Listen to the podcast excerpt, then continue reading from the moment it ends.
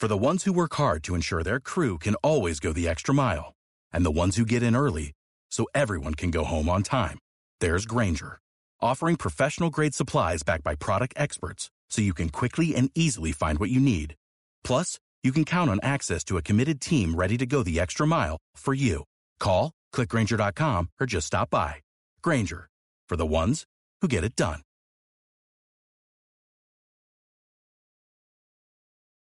Some places take you away, some bring you together. Marathon does both. Marathon is Florida's family key with something for everyone. You'll find museums and wildlife refuges, wide open beaches, miles of warm, clear water, and the historic Seven Mile Bridge. For more about Marathon and the latest safety protocols, visit flakeys.com slash marathon. Welcome to the Colorado Sports Guys podcast. This is your Colorado Sports Week in Review. Your Colorado Avalanche are now 41 and 33 after going 1 and 1 last week. Currently sitting 10th place out west with 88 points. Only two games left in the season, and the Avs need a miracle to make the playoffs. Two games this week to finish up the year. Thursday, April 5th, playing Columbus Blue Jackets at the Pepsi Center, and Saturday, April 7th, they're playing the Nashville Predators. Go see the Avs and gay, say uh, goodbye to the season. Your Denver Nuggets now 29 and 24 after going 2 and 1 last weekend. Currently sitting seventh place out west with just 13 games left on the season. Nuggets have three games this week Wednesday, April 4th at New Orleans.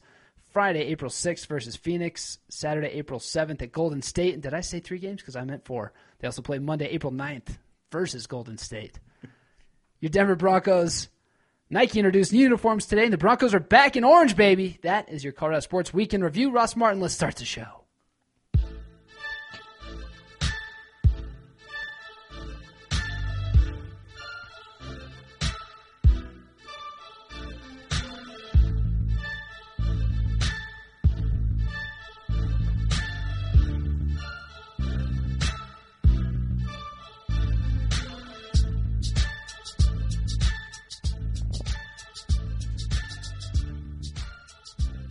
Welcome to the Colorado Sports Guys Podcast, episode number 35. I'm Ross Martin, and as always, from DenverStiffs.com, Nate Timmons is here. What's up, everybody out there on the interwebs? Ross Martin, how you doing on this snowy Tuesday evening in early April? I am, as always, doing fantastic. Today, we have a lot to talk about. There's a few topics on the schedule today. The Broncos' new Nike uniforms, as you mentioned, look Love a lot like they have looked in the past. Correct. We're also going to talk about the Bengals cheerleader sex scandal. Whoa. We're also going to talk about uh, the Denver Nuggets, and they have a few games left uh, in seventh place. We'll talk about that. But more importantly than that, we have a very, very special guest today. Andrew Martin is in the CSG studios talking Rockies. We're less than one week until opening day. And Andrew is the manager slash proprietor slash editor slash head writer of the best Colorado Rockies blog in the nation, Purple Row at purplerow.com. Andrew Martin, how are you doing, buddy? Oh, I'm doing all right. It was a bit shocking to be, you know, Friday being opening day, and oh look, it's snowing. I just went and dropped a whole bunch of money on summer clothes, and I got opening day. It's snow. Okay, I'm not surprised by this. I'm just disappointed. Uh, Yeah, I have now some now I have some questions for you. Um, as a Rockies blogger, Rockies fan, we'll get into that later. But uh, the fact that you're surprised about the snow and all that stuff makes me have some questions for you. So, uh, some of the other topics: Rockies, Rockies, Rockies. Right? We're going to talk about Ubaldo v Tulo, and uh, and then uh, this is a new thing. I mean, it's not a new thing. We have uh, we have local sports personalities like you, Andrew. We've had people like you on before. Nobody with your esteem, I must say. well, you flatter me too much. Stop. I'm getting all verklempt over here. But usually, what happens is when we have uh, some, uh, we've had people on from, uh, uh, we've had Kim Constantinesco on from uh, PredominantlyOrange.com. Predominantly Orange. We've had Angelique and Cheryl from Mile High Hockey. We had Benjamin Hockman on from the Denver Post, and we, I, we've, I've always been the one who says I'm going to pit Nate Timmons, the Nuggets blogger, against these other uh, bloggers for these other sports. This week, though, Nate, you flipped it, and you're putting uh, me against Andrew. I am Ross because you've talked so much about uh, you know your your fandom of the Broncos and as well as the Rockies. So we're going to find out what you know. Well, I just have to say, really quick, Andrew, what's your Twitter handle? Rockies Magic Numb. You see, when I first started this whole blogging business, my buddy Brian and I started a site called the Rockies Magic Number. For those of you baseball fans out there, it basically says when your magic number hits zero, you're in the playoffs. So we tracked the Rockies' magic number from like day one, and then he got a real job, and I'm like, oh, I guess I'm doing this by myself now. So I just kept the site, and then kept the handle, and then Purple Row hired me on, and I kept the handle, and by that point, I'd already had it like everywhere. So, So I'm screwed because when you see something like Ro- Rockies Magic Number, there's a difference between a fan like me and somebody who has a, a Twitter handle like Rockies Magic Number. I'm screwed. There's no way I can compete with whatever his questions are. Nobody Like you even- probably you go to games to you know have a cold beer, eat a, a Rocky dog, Which is something I want to actually want to talk about that. maybe see Todd Helton hit a hit another single or a double, and then we got Andrew Martin that actually is watching a whole different game. That's Yes. going But on I'm also there on the drinking beer and eating hot dogs and peanuts. I'm just also watching a different game. No, I, I, Let's not I- pretend that I'm like not a baseball fan just because I. No, no, no, no, no, no. You are, you are, but you are a di- at a different level. So yeah, I'm I do just keep kind of, I'm just, what I'm doing here is I'm laying the groundwork for when I lose. I'm having an excuse. Excuse, yes. Ah. So what I mean, you know, what I mean, like I, there's, I mean, let's just say I lose to you in our quiz later.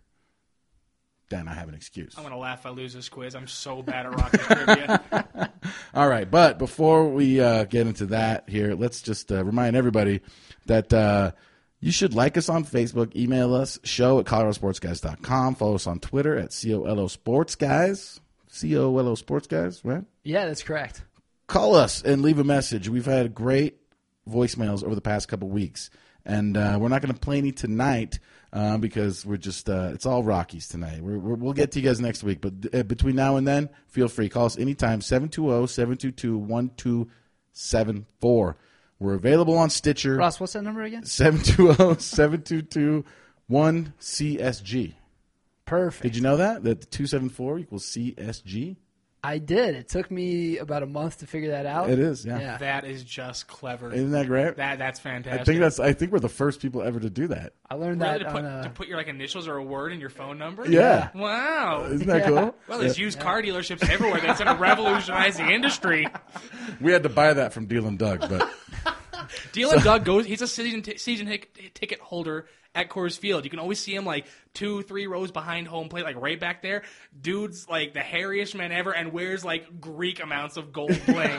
like the guy is just coated like this like gaudy bling. It's it's hey, there's Dealin' Doug. Whoa, Yeah. that's the same Dealin' Doug who wears that. Yeah, it's the same one who wears the spandex on the show. Yeah, it's like that's you just, right. just like Dealin' Doug and Jake Jabs and the Mattress King kid just sitting there doing coke throughout the entire game. I remember I had. I had There's like a a, tiger in there as well. yeah, I remember I gotten some corporate tickets and I, I sat down like we got to go to a, a uh, rode an elevator down and got to go to like a buffet before the game like down in the Rockies. Oh, nice, nice. I don't know what the heck the area is, but then we you know we get to walk out by where the umpires' little office is or whatnot, and right behind home plate, and we're sitting right by the uh, visitors' dugout, and yeah, Dealin' Doug was right there. I was like, huh, sweet. I had an opportunity to sit in those seats once.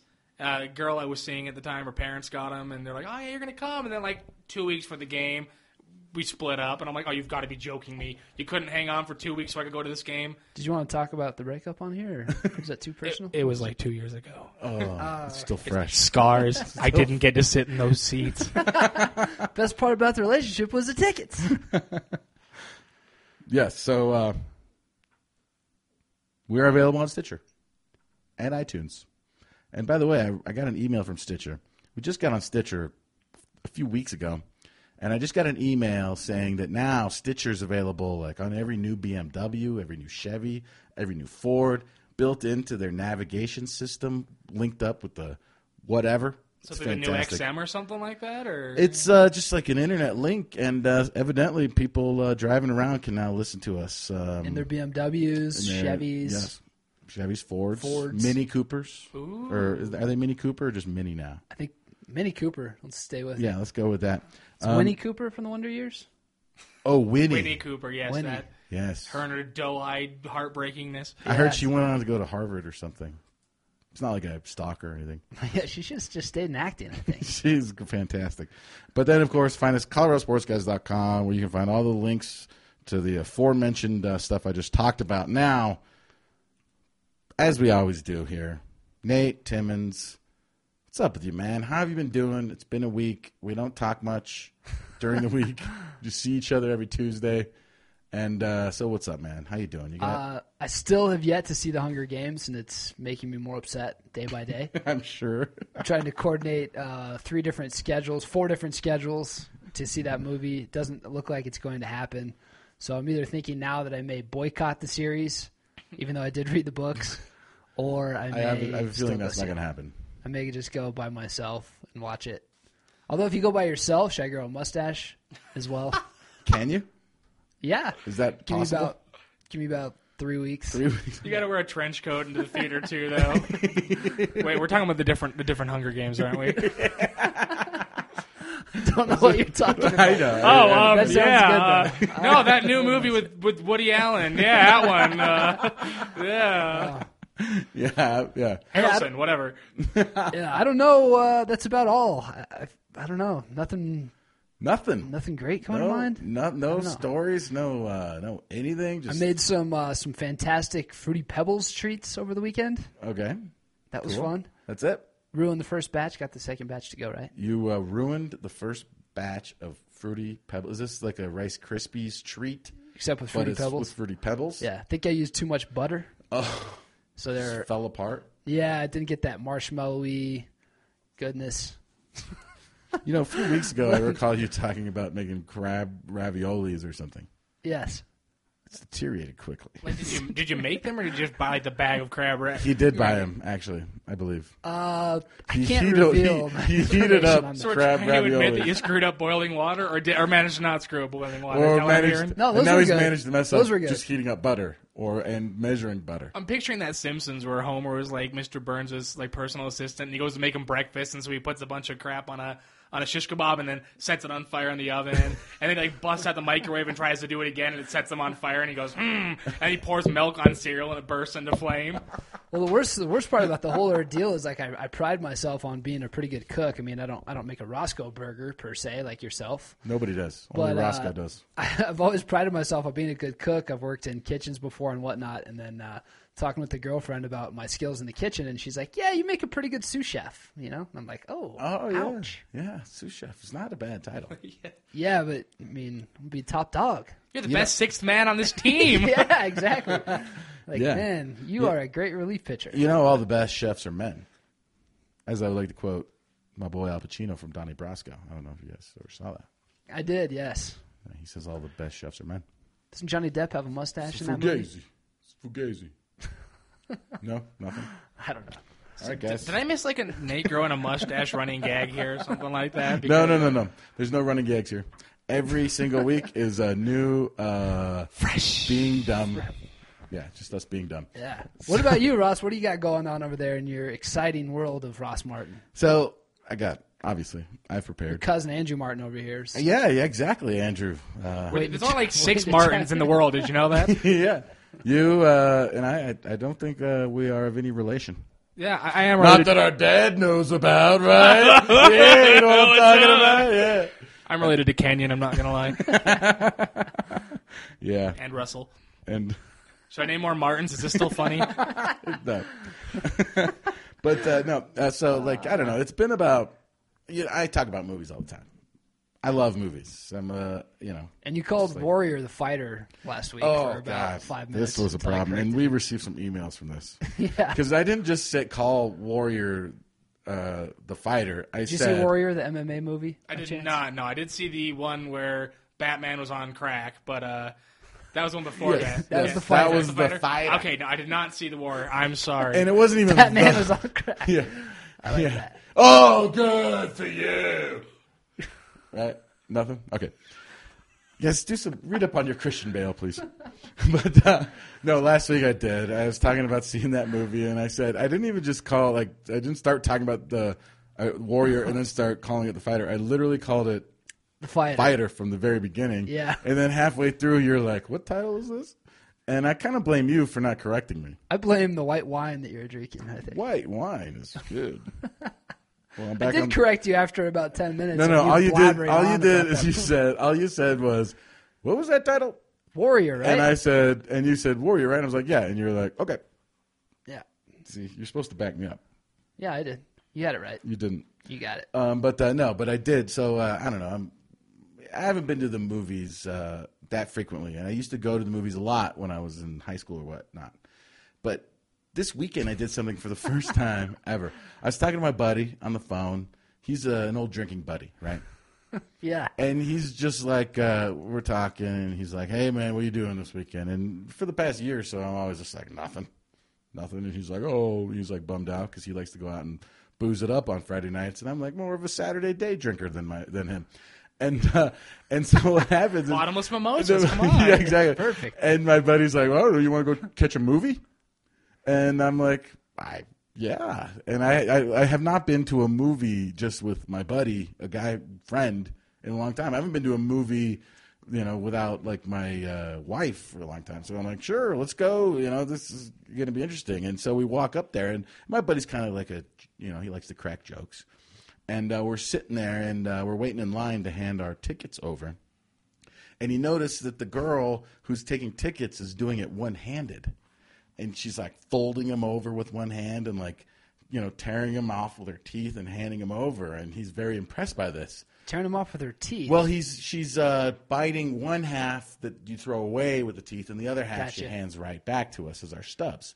And uh, he's really impressed, right? And and we walk up there, and she takes our tickets, and just very swiftly and very, you know, she's like, boom, boom, boom. She uh, tears it off, folds it over on his her leg, bites him off, and hands him over. And he's like, "Wow, this is some of the most impressive ticket uh, tearing I've ever heard." He said something like that to her and uh, and then he's like, "But you know what? You lose a couple points for sitting down on the job."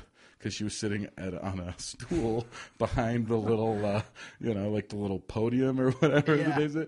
And then uh, instantaneously, as we t- get our ticket stubs back, we walk past and realize she has two of those crutches Oh. that have the, you know, that go around your forearm and Yeah. down. And it was like, oh my God. Like, he and I both were so just horrified that we were complimenting her, yet then taking away from her. And the whole time, she was just disabled. By the way, she was charming. yeah. I was, did he did he wind up getting her number?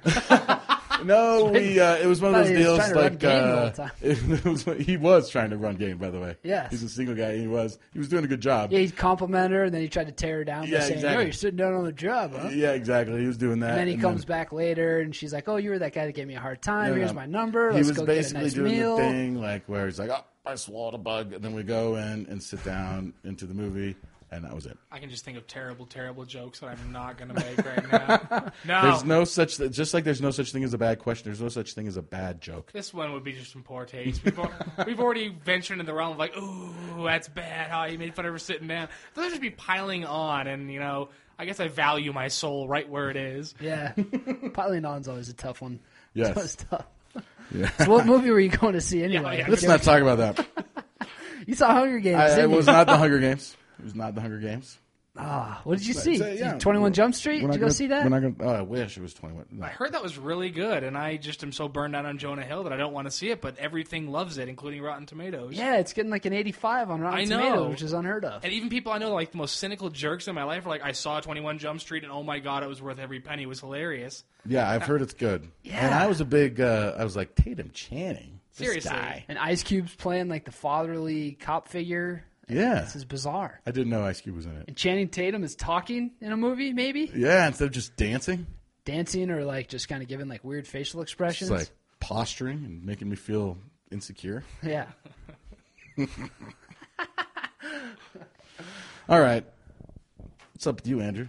Oh man, just working, man. Just work. I had jury duty today. That was a that was a screaming blast getting in there. I'm like, oh, it's jury duty, and everyone's like, don't worry about it. You won't get picked. No big deal. It's jury duty. It's actually they, they, they draw you in pretty well. I mean, first of all, you have to go, so that, that that's the big drawing point right there. Jail time, you know. But once you get there, they show you like a little video and. It's got like people like I was an actual juror and I was all intimidated too, but then it ended up being kind of cool. They're like, our founding fathers fought and died and stuff, and so you could be on a jury. We know it sucks, but do it anyway. And I'm like, yeah, yeah. And, and then you're like, and you know what's funny is that the music they played during the intermission of the videos when they went from scene to scene is the exact same cheesy music that the Colorado sports guys use. I always get jury duties. Like I, I got, I've only had two in my life, and I had them both after I moved out of the county in which they wanted me to be a juror in. So I've gotten Right. to call in and say, "Oh, I don't live there anymore," and then I'm. I got that one too when I was in college. They're like, "Oh yeah, come all the way down to Castle Rock." I'm like, "I'm in Golden, guys. Uh, I don't live in Douglas County." They're like, "Well, you need to re-register for Jefferson County, then, don't you?" Sorry, I'm 18. I've never done this before. so I get, I get in, and I, I mean, the, story isn't actually that funny. Just we got up at the court. They, I was like, I got picked. They're like, you have a very full day, and you know you're probably all going to get picked. And I'm like, damn it, you're never supposed to get picked. You're supposed to show up and then get dismissed. So we go upstairs and we sit around for another half an hour and we get into the courtroom, and the judge is sitting there like making fun of people as we walk into the room. Oh, like he's like pointing at like, look at all you wearing gray. You all sit in the front row here. You're like a little family. I got quadruplets over here in gray, and I'm like, this is gonna be the weirdest trial ever. it's within five minutes, and he kind of like you know does a little paper stack thing, you know, and he goes, all right. So when I got my docket this morning, they told me I was going to need a jury. So you know, we went and got a jury, and now you're all here, and they tell me we don't need a jury anymore. So um, I'll sign your paperwork and all that. And he starts talking about like Chinese identity theft at that point. I don't know where he was going with it. He's going to he, shred was so, he was like soapboxing it. A little on bit, the- yeah. But then he, at the end of it, he, go, he, he was cracking jokes though, and he says, uh, "He goes, all right, so y'all go about your day. You're dismissed, and I promise I won't tell anyone if you go catch the 12:30 at Denver Pavilions right now. I won't tell anybody." So And was then you go make fun of a Dude, disabled I so girl. would have done that too. "Would have been the perfect day, jury duty." And, Making fun of a young disabled girl. Ah, so yeah, not, not not not a terribly funny story, but hey, jury duty. yeah. And then I went to work. Well, I hope the judge uh, was funnier than you were on that story right Yeah, there. but- you, a little bit. Just kidding. We're not a humor podcast. We talk about sports. And we're going to do that right after a quick break.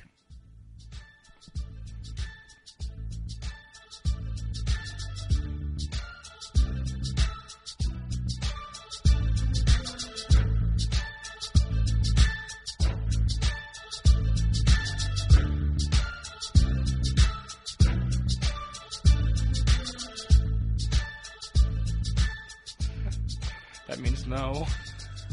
Yeah, Andrew's like, we take commercial breaks? There's no commercials? It's a fair question. I know. Plan, planning ahead, man. Yeah, we're planning ahead. That's what we're doing. Advertising slots are open, folks. Call now. BMW, Chevy, Ford, if you're listening. Oh, speaking of which, this is not an advertising spot. But today, a while back, before Christmas, we uh, had uh, engaged a conversation with people from iBlack.com, if everybody remembers this. Yes. Well, back then we were doing like a Tebow, Tebow eye blacks. Tebow and eye blacks. Which, Well, they happen to send us a lot more than just Tebow eye blacks. And uh, for those who don't recall, these are uh, eye black strips to go on. Used to be grease, now they're these uh, cool strips. We have Rockies strips galore. Opening day is coming up next week. Folks, if you guys want some, just uh, shoot us an email. Show at coloradosportsguys.com, uh, and uh, we'll send you off some of these things. We got a bunch. We got. Uh, I'm not crazy, there's a couple different designs as well, right? yeah, we got just the Rockies logo, you know, like uh, the logo that everybody knows, and then we have the CR that's on the hats. So these are cool, and uh, they were a big hit back uh, when we had the Tebow ones. So uh, let us know. Show at coloradosportsguys.com. Now let's get in. If you're to downtown tavern, sports column, you're going to be on the rooftop. The sun's going to be out. It's not going to be snowing, right, Andrew? It's not going to snow. Oh boy, if it's I made my Facebook post this morning and said, "All right, I feel like I'm holding Colorado's hair over the toilet this morning." And be like, "That's it, Colorado. Let all the snow out. Let it all out. We got to be ready for April 9th. Let This it all out. This is perfect. out." This is perfect. Now, what's your background? How'd you become Andrew Martin, Rockies Magic Number of PurpleRow.com? Give us, give you know, maybe uh, a lot of people read you every day. Obviously, PurpleRow.com is the biggest Rockies blog in the, the state. So, Nation, world. give a little background to some of our listeners. How'd you get here? Where are you from? Well, I'm from here, Denver. Um, you know, I, it kind of stinks. My dad's job got transferred out to Utah when the Rockies came to be a team. So I'm not gonna lie, I grew up a big time John Stockton fan, huge John Stockton fan. Yeah. Just like Kim Kim Constantinesco. Constantinesco. Yes. How could you? I always pick Zaga in my top four, even though I don't even watch college basketball. You got to get in the pool. I'm like, let's see, John Stockton went there. Uh, I'm picking Duke just because I don't have a rationale for it. Don't ask me why, because I can't tell you why. But no. Um, so when we come back to Colorado, I just, you know, I was a So huge, it was 93. You, you were born here in Denver, moved to Utah in around 93. Ah, actually so. born in California, which is a little embarrassing, but lived there for all of all of one year. All of one year. I don't remember anything, so I feel like I can like wipe that clean. You know, I can claim exempt from California. Yeah, it's like when I lived in Boulder. I don't remember any of that. So same thing. So we moved out here to Denver. Big Broncos fan. Grew up rooting for you know Karl Mecklenburg, Steve Atwater, John Elway, who could probably still run Who? for governor and win on a landslide. Of Um, course, yeah. Karl Mecklenburg, former guest at the Colorado Sports Guys podcast. That's true. Oh If you knew wow, nice. He actually was a coach at Kent Denver when I was uh, going to Denver Christian and playing football there. Yeah. and we're like, damn rich kids in your Karl Mecklenburg. Karl Mecklenburg, Alberto Reno. Oh, we got Doug Flutie. Oh, nobody cares. Oh, that's mean. I love Doug Flutie. Anyways, um, so so like I, when we get back, like I was a big NBA fan because I mean, what else do you have in Salt Lake City besides minor league baseball? I mean, it was fun to go to the games, but I'm like, yeah, who the hell are these guys? It's so we um so base so basketball is a thing, and I'm like 12 and the lockout hits or the the strike back in like '97. And it just ruined when you're 12, 13, and your dad's raging about how players want more money. That's all you know. So the NBA is dead for me forever, you know. So I come out, I'm like, I need a new sport now. Hey, these Avalanche guys just won a Stanley Cup. Let's root for them. No, I, I'm not saying that I don't like love the Avalanche, and I'm you know other team fan other times, but no, I mean like it was pretty bandwagony. I'm not gonna lie to you. Then they went on lockout. I'm like, you've got to be kidding me. I just got into this. Okay, what's left? All right, my dad got free Rockies tickets. Let's go watch some Rockies baseball. I'm like, hey, the ballpark's pretty nice on a summer night. Larry Walker just did a thing. All right, yeah. So then we started watching more. thing. My dad grew up. A, my dad grew up a baseball fan. You know, played little league. Ba- That's all you did in the '60s. You know, is you played little league baseball or went to Vietnam, and he did both. And uh, so it's like this. Wait, did he do both? he did do both, Radio Man and Da Nang, and he rooted for the Dodgers. Ah. Well, there weren't Rockies back for him. then. Anyways, um, so I figure it's a good way to bond with my dad. So we go to more and more baseball games, and eventually I'm like, this this thing's awesome. I love freaking baseball. So then, as somebody who never really played little league baseball because my parents picked soccer for me, um, There's nothing wrong with soccer. it was what all the kids in the neighborhood were doing or something. what every kid plays. Yeah. Because it's extremely easy. Why didn't I play little league? Anyways, um, as, Your as dad someone- knew that you could never live up to his service in Da Nang. he was yeah exactly. And uh, he's like, we'll just put him in soccer. oh god, I'm like a black sheep. I didn't even do anything wrong. Wait, wait, your dad was in Da Nang? Or what, 67? No, my dad was in Da Nang. Really?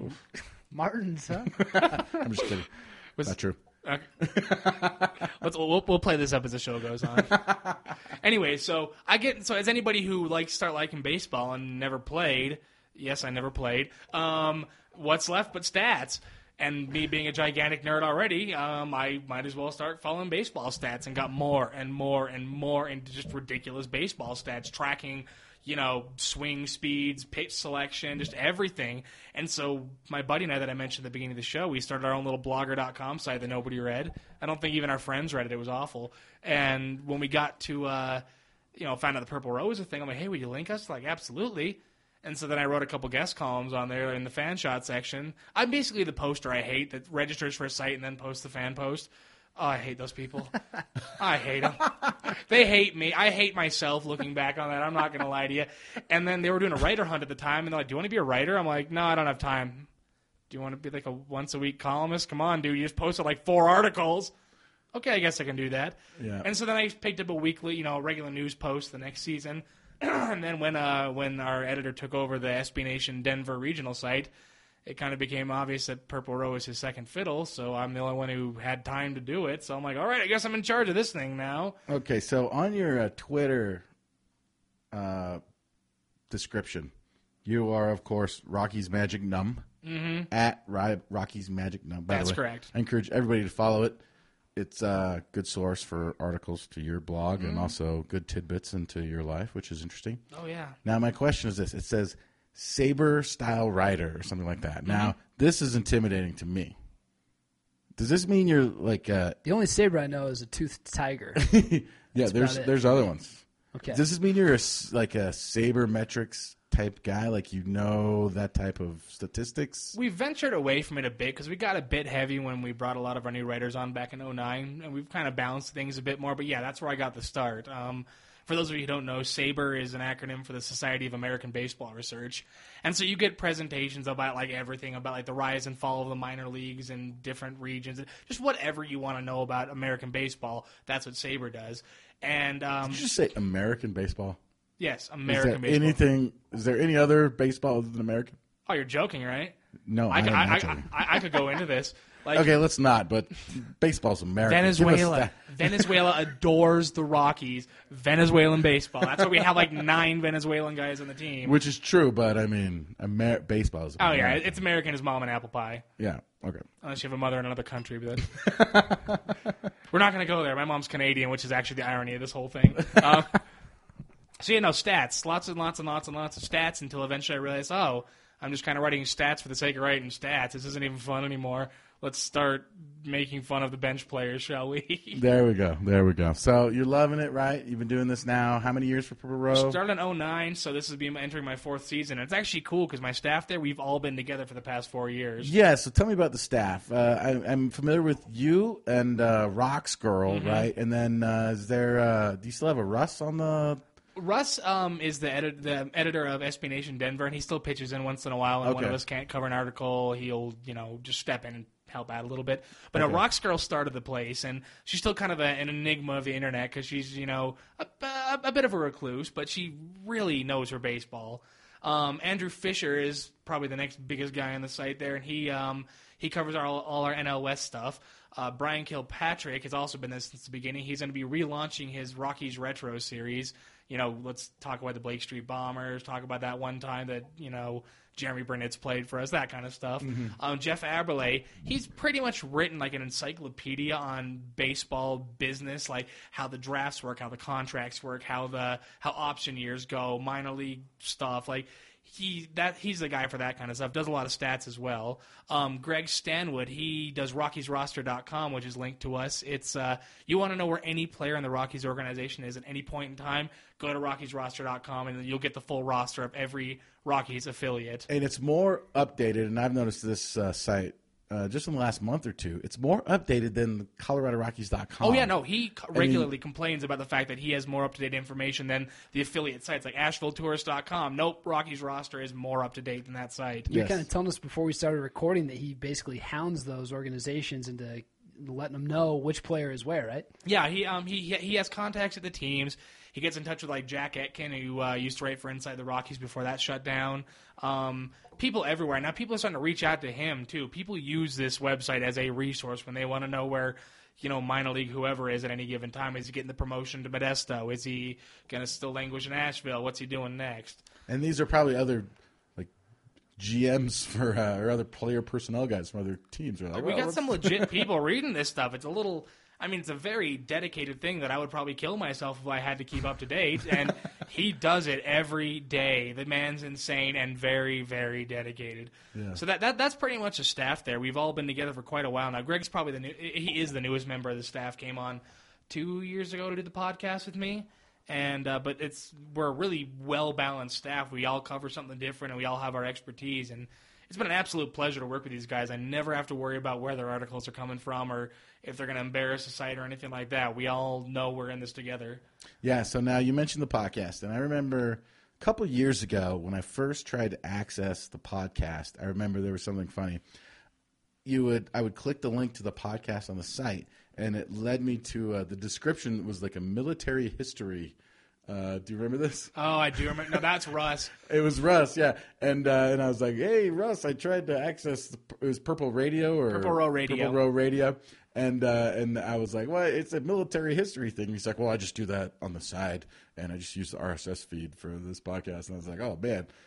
This is the type of people that analyze baseball this much, or the same type of people that can sit down and let's look at military history, and it's the same mindset, right? It's like looking at these statistics, looking at these the nuances. I mean, baseball, of all sports, is crazy statistics, right? I mean, this is where the you know the whole idea of uh, the crossover from sports and nerd ever happened was in baseball. You know what I mean? Yeah, I'm listening to Andrew talk about his staff and what they write about, and I'm thinking about you know me, Jeff, and Andrew from Denver Stiffs, and I'm like, man, we're like nothing like this at all, and our site's nothing like theirs at all. It's crazy. It's so much different. But and and it is it's and cool. it's it's all- it's really fa- it's really great and and the cool thing is like if you go to Purple Row, check it every single I check it every day and you get so much information about um, and baseball changes a lot. The you know the lineups can change. And if you're going to a game, you, you know you need to know. I mean, who's because you know we got a lot of utility players on our team. fantasy right now. baseball is so popular too. Oh my it's God, like yeah. you got to keep where- up to date with who's doing what where. that's where fantasy sports was created, right? Ro- the rotisserie leagues back in the day. So, at any rate, loving what you're doing, and uh, tell us about the podcast. You guys still doing it? Uh, how often? And where can people find it? We try to shoot for a weekly podcast. You can always find us on Purple Row. We typically publish it on Fridays. We recorded a couple days earlier in the week, so Greg has time to edit it. And uh, you can either find us on Purple Row or on purplerowradio.com. And it's about a half hour long. We've it's me and Greg, and then we added our buddy Paul onto the show, who's uh, one of our regulars at Purple Row. And uh, he's it, definitely having a third voice to bounce off makes it funnier. We just crack ridiculous jokes now, and and it's less of a uh, me and Greg kind of hit a rut in there, just trying to keep it up between the two of us. And so having Paul in there to bounce off is it's just fantastic. I mean, I, I don't mean to gush on the guy here, but it's more just like, oh, it's different. I'm actually enjoying my. I actually listen to it. I hate hearing my own voice recorded. You know what I mean? And uh, yes, Yeah, I do. so I actually, my, my I that- roommate instant exactly messages me on Gmail, and uh, my roommate Matt Musier, he writes for SB Denver as well, and he goes, "So I listened to the podcast today." I'm like, "Ah, I'm sorry," and he goes, "He goes, no, I actually enjoyed it." I'm like, "Are you serious?" It's good. I don't believe you. And so he, I, I actually downloaded and listened to it myself. I'm like, oh, I was cracking up at our, my own jokes. I never laugh at my own jokes. I'm not funny. Come on. Well, it, it is good, and uh, like I said, I've been listening to it for a couple years now, and it's a great tool to use, especially if you're a guy like me, who uh, is uh, I, I love the Rockies. I mean, I'm a huge fan, but it's hard to keep up with baseball. So much, th- so many things happen. So whenever I'm about to go to a game with some buddies on a weekend, I listen to that, and then uh, I steal what you guys say and tell that to my friends. you know what I mean? Did, Like- they, did they all say stuff like, dude, why are you being so boring? What's wrong with you? no, no, no, no. They're just like, yep. See, he's the biggest Rockies fan I know, and I'm like, yep. So I got, a, I got a customized jersey or T-shirt right here. I here. that. that. It's a good one. Number 24. Yeah, remember that? Uh, it says "sick" on the back. Remember uh, in 2009 when the Rockies theme was "sick"? Remember that? Nobody remembers that. I think you made that up. I- man. You totally made that up. I remember when they tried to jam Rocktober down our throats again, even though that was really a 2007 thing. But uh, All right, well, never mind that on that. no, no, the sick campaign was great. Oh boy, I got the hat and the pin and the underwear. Uh, Wait, hang on, that They was a giving out like that was a uh, different thing. like free fake vomit before every game. It was awesome. and a Bible. All right. Enough about you, Andrew. We're going to come back to the Rockies in a minute, but we have some topics. You do the whole. You to do the. Speaking of jury duty, how about this Bengals cheerleader sex scandal? All right, yeah, okay. So, uh, right. first of all, uh, Andrew hasn't seen the new uh, Nike jerseys for Broncos. Correct. Now, this is it was a big thing on Twitter and everywhere. You saw Nike now won the contract create the jerseys. I think previously it was Reebok. Now it's Nike. What does this mean? Basically nothing.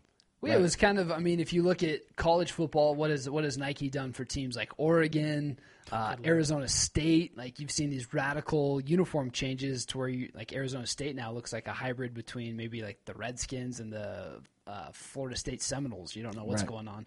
Oregon, you'd have no clue what color uniform they're going to come out with next or what they're going to be wearing Saturday. to silver Saturday. helmets. Yeah, I mean, kids are reading books from 1989, and they're like, "We need new educational, you know, gear," and they're like, "No, the the football team needs a 18th alternate jersey for this Saturday's halftime show." So, Right. um, but yeah, you didn't know what you're going to get, and then I was following uh, MileHighReports.com today just because I wanted to see what the Broncos uniforms are going to look like because you heard this whole thing since Elway came back of wanting to go back to orange.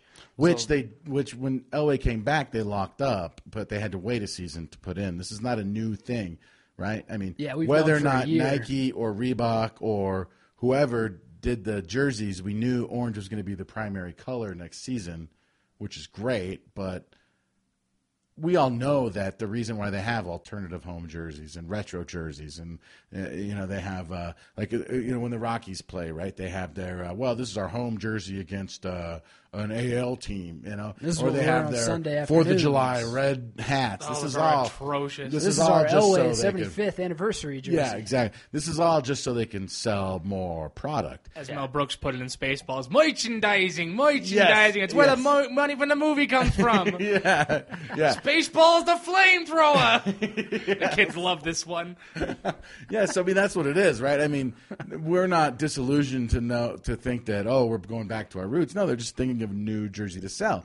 But I looked at these new Nike jerseys. I'm and- delusional enough to think that it's John Elway wanting to bring back what he knew of the team that he left. sure. Well, I'm the orange of thing. change. Even though he wore super, he But- won Super Bowls wearing the blue. But here's the thing, and here's the big deal. And this was, uh, and by the way, the Broncos never won. Yeah, exactly. I Never am, I won am with the scared of orange. change, by the way. yeah, yeah. But the Broncos never won a Super Bowl wearing the old orange, right?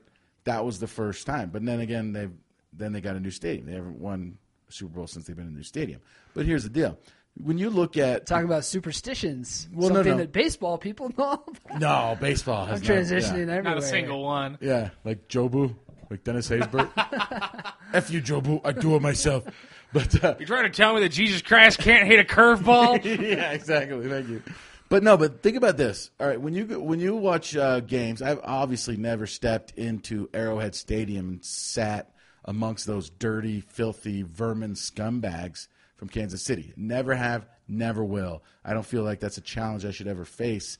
To uh, I could never take a shower long enough to wash that filth off my body after sitting amongst those scumbags. Ooh, can, I, can I share a thing about Arrowhead once you're done here? not quite. But when you go to the stadium, it's all red. They never change their primary color. Yes. Back in the day, people were wearing their hunting shirts to Bronco games. Then they started changing it up. And then we have these god awful yellow mustard jerseys of the Broncos. Remember that were from like the, The 1960s. 60s. And it's like now you can't even tell who's rooting for who, right? we we? Are got we orange, orange? we got blue, we yellow? got yellow, and all that stuff. So it's like now, uh, hopefully, this orange comes back because that is an intimidating presence for road teams that come into Mile High, which I've said before is the most unintimidating stadium ever. It's quiet, there's nothing going on, but we'll see what happens with Peyton Manning. Comments on that? Andrew, you had a story about Arrowhead. Oh no, it, it, it, it's it's really quick. It's really quick. Coworker goes to Arrowhead. He's a Broncos fan, wearing his Broncos gear. I mean, he was kind of expecting to get shanked a little bit, but you know, whatever. So he goes there and he's getting because one guy just giving him crap all game long. Hey, Broncos fan, get out of here. Guy gets up to go get a beer. He's wearing cut off jeans, and at which point my coworker here goes, "Is that dude wearing jorts? Jorts." Jorts, Jorts, entire section. Jorts, Jorts. The guy just scampers up the stairs, all quiet. Then that was it. good. I Jorts. like jorts. Going back to the actual orange uniforms. You interrupted my train of thought for that story. These are great stories. Sorry about that. Rob. Hey, but sometimes when you stomp on the bleachers in New Mile High, it's loud or something. Okay, you know. It's not. It's not. It's, Well, a, I- it's a it's a abomination of a stadium. I saw something Absolutely where horrible. I think Paul McCartney's daughter designed the uniforms for the uh, British Columbian Olympic team or whatever. British Columbia, is that right? British Great Columbia Britain? is a We're province British Columbia, in the Canada? yeah, province- England, whatever the hell that British- country that we beat for war to have our country. British Those Columbia. guys. Vancouver. How's this for area. military history? Vancouver. Again my, again, my mom's? Canadian. This is just offensive. My dad's Canadian as well, so sorry, Dad. well, I guess you guys but anyway- know my parents are full American. Well, they're talking about how red is uh, full American. Uh, they're talking about red is an intimidating color for sports teams, where if you wear red, you have some kind of edge or something. So you're talking about orange might be some sort of intimidating color because it's close to red, right? And you kind of get that if the stadium's orange, you're saying that's going to be intimidating. Is orange and, like, oh, I'm No, no. scared of this dreamsicle? it's not about the color; it's the it's the uniformity Exactly. of it, as in a uniform, as in every player in the stands has an orange shirt or an orange jersey or an orange hunting vest or or whatever it is. And so when you look up in the stands and Pittsburgh's in town and there's You're not uh, just a couple at, uh, thousand people wearing the Black. 1960s uh, you know Broncos jersey and you can't tell. I mean, and it makes it makes the Bronco fans look worse. And the problem is because there's all these other options. Now I understand they got to sell merchandising or whatever Merchandising. merchandising. But I mean, I understand that, but it's like they could have sold different ones that were all orange. And uh, now that we're back here, now people can pull those old ones out Yeah. And wear the orange, and I hope it sticks with it. And even last year, Elway before a couple games was like, "I want you to uh, show up wearing orange today," or "I want you to show up for the national anthem today." And uh, Elway being back is is definitely bringing it back, bringing back the you know the the team at the the fan aspect, and and so my point is, you go to Oakland, you see all black. You go to Kansas City, you see all red. You go to Denver, you don't know what you're looking at and that's because they strayed a little bit on their purpose, which was they thought, okay, well, you know, we won a couple Super Bowls, let's profit on this, sell a bunch of different jerseys. Now it's like, all right, let's get back. Yeah, I like it. So It, I'm cre- on it creates it creates kind of a mystique at Invesco though, or Sports Authority Field, whatever uh, you know, presented by Pepsi. Anyway, um, it, seeing it's not even so much a being there sort of thing. It's when you see a full season of Broncos games on national television where it's just a sea of orange. Then the next season, you know, the people are like, oh, we're gonna go see our Packers or whoever go play in, in Denver. They're like, oh man, we're gonna be harassed by this sea of orange. It's not so much that it's like, oh, Denver fans are jerks, but you see that sea of one color, you're like, oh, this is not my house. Oh, mm-hmm. this is not my house. And what's going to help as well, because you're talking about there's just no presence in Invesco it's all Tebow stuff. I mean, my roommates and I had tickets, like a friend gave them to us, or we just got cheap tickets or whatever. So we went and uh, took Russ Oates, incidentally, to his first Broncos game. And it was just dead quiet. Granted, we're getting our butts kicked by the Detroit Lions. But oh, that uh, was early Yeah, in the was there season. too. The point. The Did point. Tebow play that game? I think he Yes. played It that was game. his yeah. first start. But the point is that the, t- the it was a house divide. Like we were going to the Avalanche game immediately afterwards. It was a busy day, so we wore our Avalanche gear. and We were getting crap for it. I mean, and not just like all wrong. You know, this is the Denver th- Denver Broncos thing. It was like a boo Avalanche. It's like whoa, whoa, whoa, same city, guys. Come on, let's be all friends here. But then, like during the game, people were just like constantly debating whether or not Tim Tebow should be playing because is he good? Is he bad? Is he a promise? He suck? Is blah, blah, blah, blah.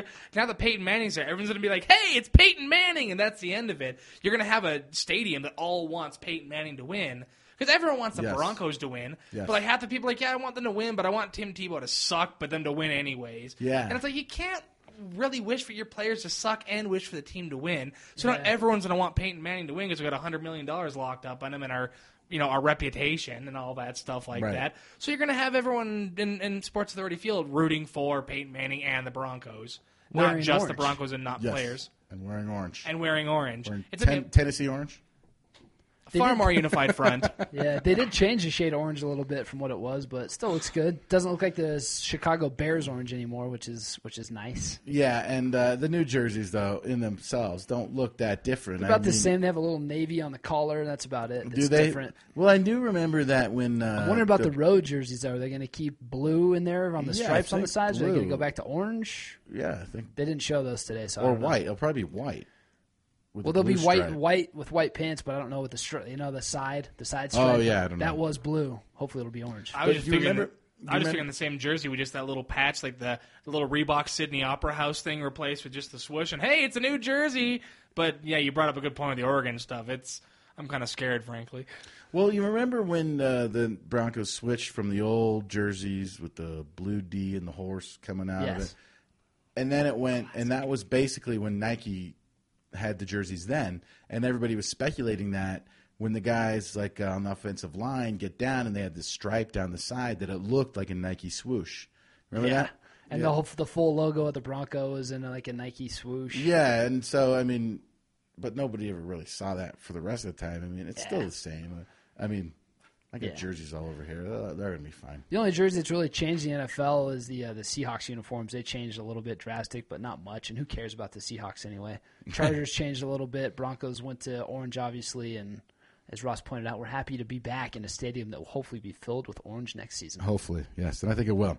Now, real quick, let's just touch on this Bengals cheerleaders cheerleader sex scandal. I saw something pretty funny on that today. Yeah, So, I mean, I guess if anybody doesn't really know, this 26 year old math teacher from Cincinnati was uh, is supposedly being being charged with having uh, some kind of sexual relationship with a 16 year old student of hers. She was an English teacher. Booyah! Nice. But she's a Bengals cheerleader. Well, here's a here's a funny thing is She's a Bengal. Yeah, she's out. But sometime in 2010, she was posted on a website called thedirty.com. I don't know if you guys are familiar with that website at all. It's kind of a reality website, is what the guy calls it, and anybody can submit pictures of people and say whatever they want about them.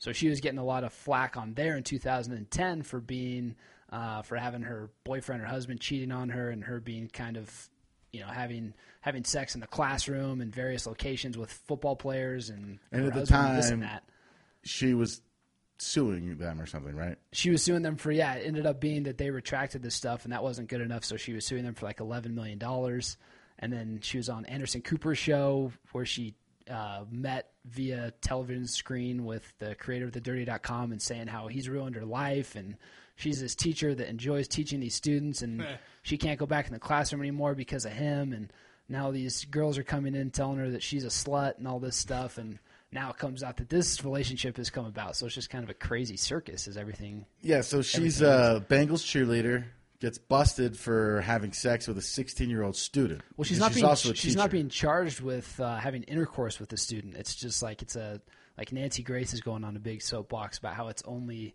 she's being charged with like lesser crimes, but it's not actual intercourse. It's inappropriate some kind of relationship with this kid. And this is a 26 year old NFL cheerleader having inappropriate relationships with a high school boy.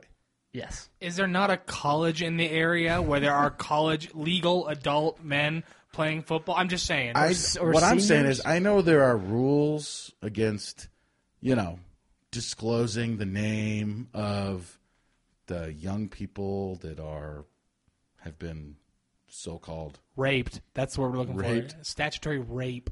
But when you're talking about a 16-year-old boy who's having relations with a 26-year-old NFL cheerleader, I need to know who this guy is.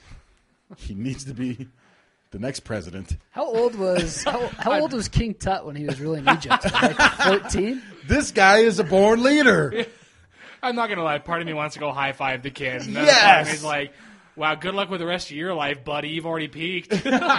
And supposedly their families are friends. Like the boy's family is backing her in court. Like they sat with her on Of the defense side of and course stuff. Like they it's are. Because the dad's like, the dad was the kid giving him the elbow. Like, really? That didn't happen. And then it did, and it's like, this Kid's like, shouldn't "Yeah, look at my iPhone video, Dad." in- yeah, right. This shouldn't be. In, it. somebody spilled the beans, right? I mean, I don't know what happened. I just read this whole the headline. That's you know what I do for stuff like that. Yeah, sensationalism at its best. Are we are we opposed to this behavior? I don't know what to think about it, man. I well, mean, it's like that South Park episode where uh, where Kyle's little brother Ike is, you know, he's in kindergarten. And his hot teachers, you know, hooking up with him, and all the cops in town are just going.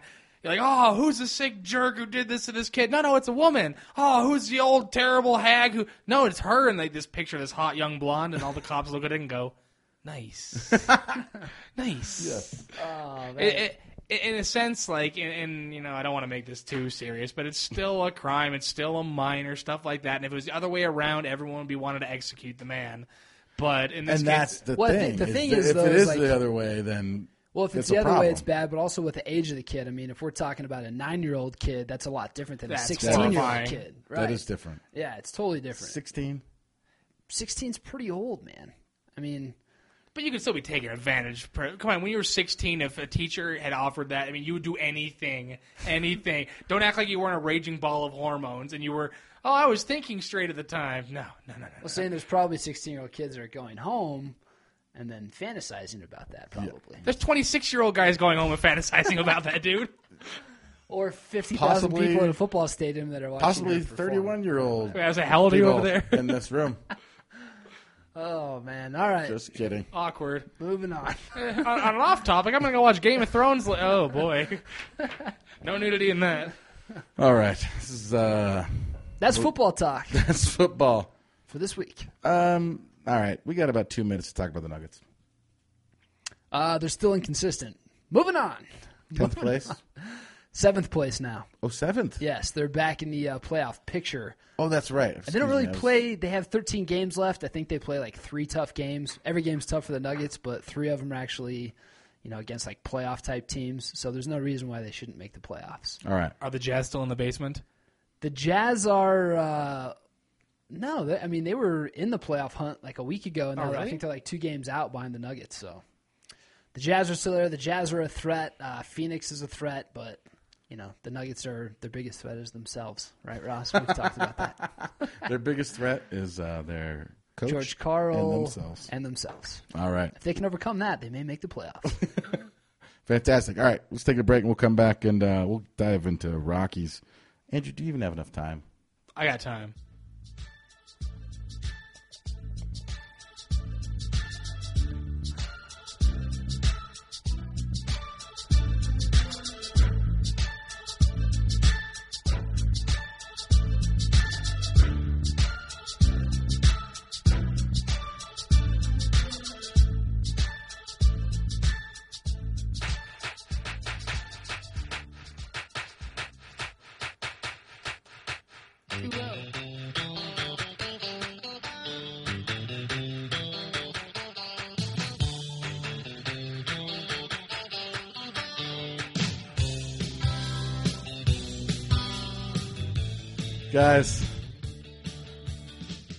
Opening day. Oh yes. Oh, my God. Um, I still have a question. Why Yeah. is opening day? Andrew, maybe you can answer this. Why is opening day not a national holiday? No, it hurts me. This this is like my Christmas right here. This is the. I mean, everybody. Oh, it's the holiday season. I'm like, no, the holiday season for me is spring training. And e- even though it's like, oh, the numbers are meaningless, so it's a little tough to really get into it.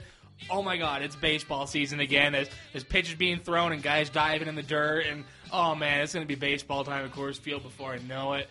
It is absolutely. Um, I put opening day up on the level of. I, I, I make it. I, it's bigger to me than the first uh, football game of the season for the Broncos. Uh, I put it up there, uh, and uh, I put this up with uh, the opening couple days of the NCAA men's basketball tournament. It is a absolute change. I feel like it's the change of where like. Uh, you know, uh, your winter depression or something. You know what I mean? Like, I, you know, you get kind of It's really like the- or whatever, and then all of a sudden it's like baseball season is here, and uh, and so I'm so excited. It's like the first day, really, where I'd, I'd love to see the numbers on what the local businesses take in that day, the local like bars and taverns. It's like the first day where it really feels like you know the patio's open, everybody on the patios is wearing Rockies hats, jerseys, you know, purple everywhere. Man, it's just, and then you you know you're at either downtown tavern, Lodo's, Sports Column, and you look across the street, Jackson's, and there's Coors Field, and you know people wander over there, and yeah, and I don't know about you guys, but uh, I pre-called in sick. yeah, that's Ross's favorite move. The day the, the day the schedule went out and announced opening day, I immediately jumped on my calendar, said I'm taking that day off, guys. Don't count on me being here. Is there any kind of So you're going, Andrew? Oh yeah, sure. oh yeah. I got tickets the minute they went on sale. Yep, I I did not. No, And you know what's so weird is it just I usually do, and it just kind of I don't know, just kind of flew under the radar for me. And uh, now I'm gonna. I think uh, the I oh my buddy money for the ticket I have. It's like 130 bucks, but it's worth it. well, Rockies 2011 season probably turned a lot of people off to the Rockies. Well, here's, yeah, here's Yeah. here's something today. I was I was walking to uh, walking down 16th Street Mall, heading to lunch to meet a couple buddies, and this is a true story. I pass a guy. He's walking towards me on his cell phone, uh, kind of a, wearing black rim glasses, talking on his cell phone very loudly, and he says out loud for everybody to hear. You know, he's like he's like, oh, these Rockies, you know, they're the the worst run major league franchise in effing in the effing MLB. Like, and it's like you know, there's still that there's still that hatred for the team. But tell us why people should you know pay attention to them this season. What they're what is there to look forward to out of the Rockies this year? Well, the thing to look forward to the Rockies this year is just it, it, there's a lot of intrigue, and I can't find a better way to. It's surprising intrigue. This team could literally be the worst team in the division, and it could win the division. the thing is, the, the the 2012 Rockies are going. For those of you who've been following for a while now, they're pretty much the 2004 Rockies. Todd Helton's the first base. You got a few mainstays in the team, but it's mostly uh, veteran guys who are holding down the spots for their uh, respective prospects at the position. For example, we brought in um, well, third base is going to be a debacle this year. We can go into it in a bit, but they brought in Casey Blake before he got cut to hold down third base for Nolan Arenado, who was a second round pick, and he's the, the kid just looks like an absolute baseball stud. Like you might remember 2006 where Garrett Atkins had that beastly season. That's Yeah. what we're hoping for Arenado to look like there. But you got other guys like Michael Cuddyer's holding down for whoever comes up next. Second base, Marco Scutaro holding it down for Josh Rutledge. Um, uh, catching, Ramon Hernandez is keeping it warm for Wilin Rosario, even though he's made the club as a backup catcher. You had a lot of veteran guys coming in and waiting for the farm to start, you know, building up enough to get up to the majors, and we'll have another youth movement in there. And and that and so we were talking about 2011. You said it, Andrew. 2011 turned a lot of people off of the Rockies. During that season, the Rockies uh, ended up trading supposedly our, our the first pitcher we ever had in Ubaldo Jimenez, a guy that had so much promise. That we scouted. We went to Venezuela, Dominican Republic. Dominican He's Republic. Dominican, yeah. Oy. But now then we traded him away, and at the time I thought that you know it was a little heartbreaking because we had put so much effort into him being the cornerstone of this pitching staff. But then I look back on it now and I think, well, yeah, I mean, they didn't pay him money.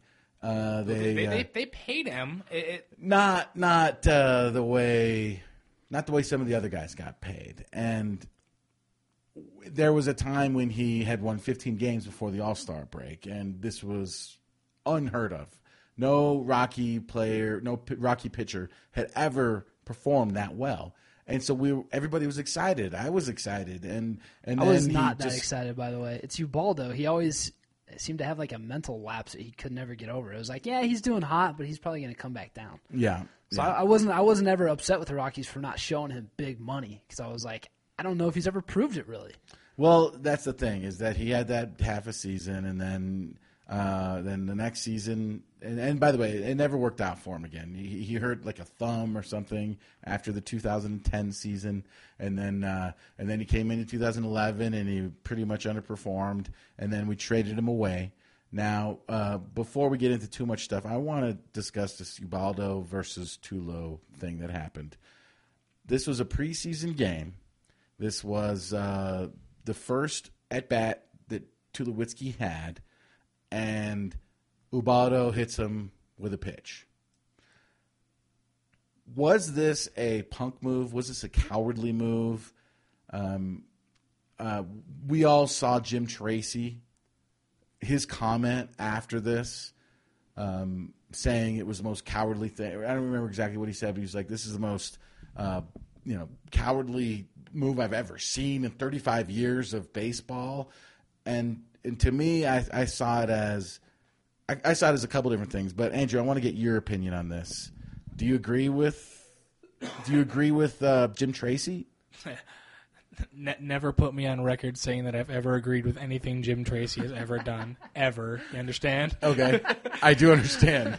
So, so then uh, what? You you side with Ubaldo then, or, or or do you even have to do that? you don't have to side with Ubaldo to not side with Jim Tracy. There, there's so much going into this story that, I mean, do you mind if I give you a little exposition here? No, no, no. Please okay, do. so so Ubaldo, um, he comes up in 2007, pitches in the World Series, like great start for a career. You know, holds the Red Sox down pretty well.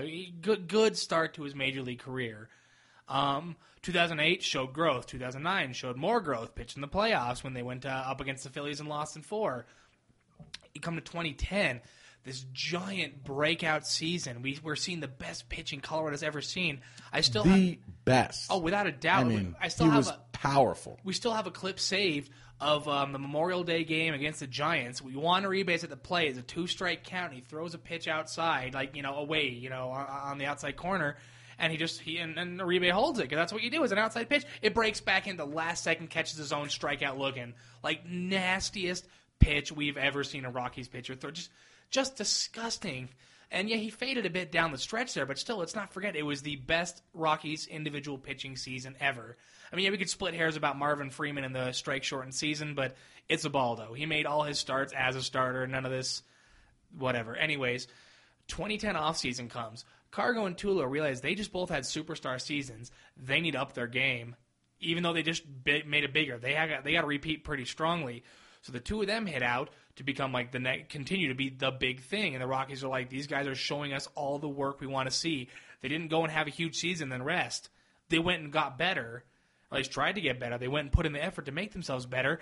Here's a life contract for you, Tulo. Here's a pretty huge extension for you, Cargo. So you're saying they went and what played winter ball? They're they're working with people, working on working with people. Giambi coming to the team. He's been working with Tulo very closely on making him just the best superstar he can be for the Rockies. Thing is with Ubaldo, we have the three of them here, the three O's: Tulo, Cargo, Ubaldo. So Ubaldo Jimenez then goes and they're like, "Hey, dude, come work with us this offseason. He's like, "I'm going to go to Europe instead and just kind of hang out." Not quite as you know post college as it it sounds, but that's a, he he went and took in a mass at the Vatican with the Pope leading it, and just you know kind of had himself a vacation. He needed to be in either winter ball or at, with the Rockies doing something. I mean, you cannot follow up a third place in the Cy Young voting campaign by taking it easy. When everybody thought midpoint you were going to get the Cy Young hands down. Exactly. For the first time in Rocky's history. So, I mean, yeah. he's, was Brief, he gone but still. for what did he take like a long vacation? Was he gone It for was like a week? It or was a couple weeks, and which Yeah. which doesn't seem like that big of a screaming deal. But when you are a professional baseball player at the peak of your game, you cannot let up for a split second because somebody else wants your job. Someone else has t- film on you. Someone else is going to take you. a So he comes back to spring training. He's not ready for spring training. Not saying that he was like you know like just horribly like 1920s out of shape or something ridiculous like that, but he was not where he needed to be to start spring training as ace of the staff. And then he has all these like weird little ambiguous finger cuticle fastball yeah, grip. that was what it was, a cuticle It- issue. I mean, it was it's legit. I mean, it sounds so silly, but when you're throwing a ball 100 miles an hour with pinpoint accuracy, you got to have your fingers all feeling perfect, or else you're in trouble. So that was part of it. And then the the thing that makes this even sadder is that word has been getting out since spring training started that Ubaldo is like, oh yeah, I was because when he got traded, Joel Sherman of the New York Post comes out and says, oh, Ubaldo's miffed because he didn't get the giant contract like Cargo and Tulo, and everyone in Colorado goes, nah, he's Ubaldo. He runs six miles in Wash Park after every start. He lives with his family. He's a good guy. He's a workaholic, and I mean all the great character things you want to hear about a guy, the things you love to hear. And then it turns out that he was pissed about not getting a huge contract, and he starts bad mouthing the Rockies. Starts saying, "Hey, the Rockies, they uh, they treated me like crap all the way through the minors. They didn't handle me right." And then Tulowitzki, he's a, he's a hundred sixty million dollar man for the Rockies. Some people would argue whether he should have just kept his mouth shut and stuck to the cue cards, or if he was in was right in sticking up for the team.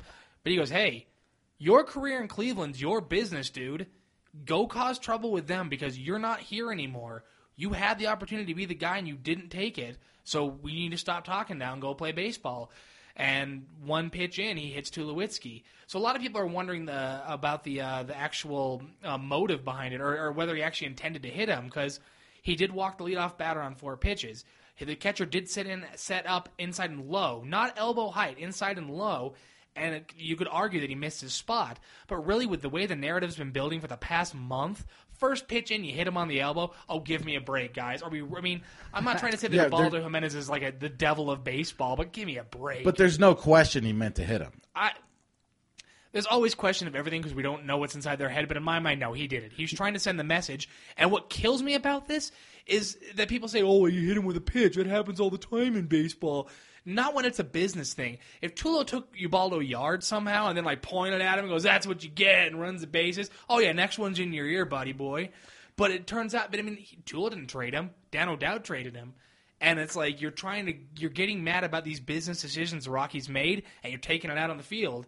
Take out on-field things on the field. That's fine. Don't go and you know take this off-field stuff and hit him and say, "Oh, now it's over." I mean, I hope it's over. And by the way, I, I completely understand a guy in Ubaldo's situation hitting Tulo Mm-hmm. in that position. I completely do. Um, Ubaldo's got to uh, prove to his new team, you know, that he's uh, going to be able to make some of those decisions.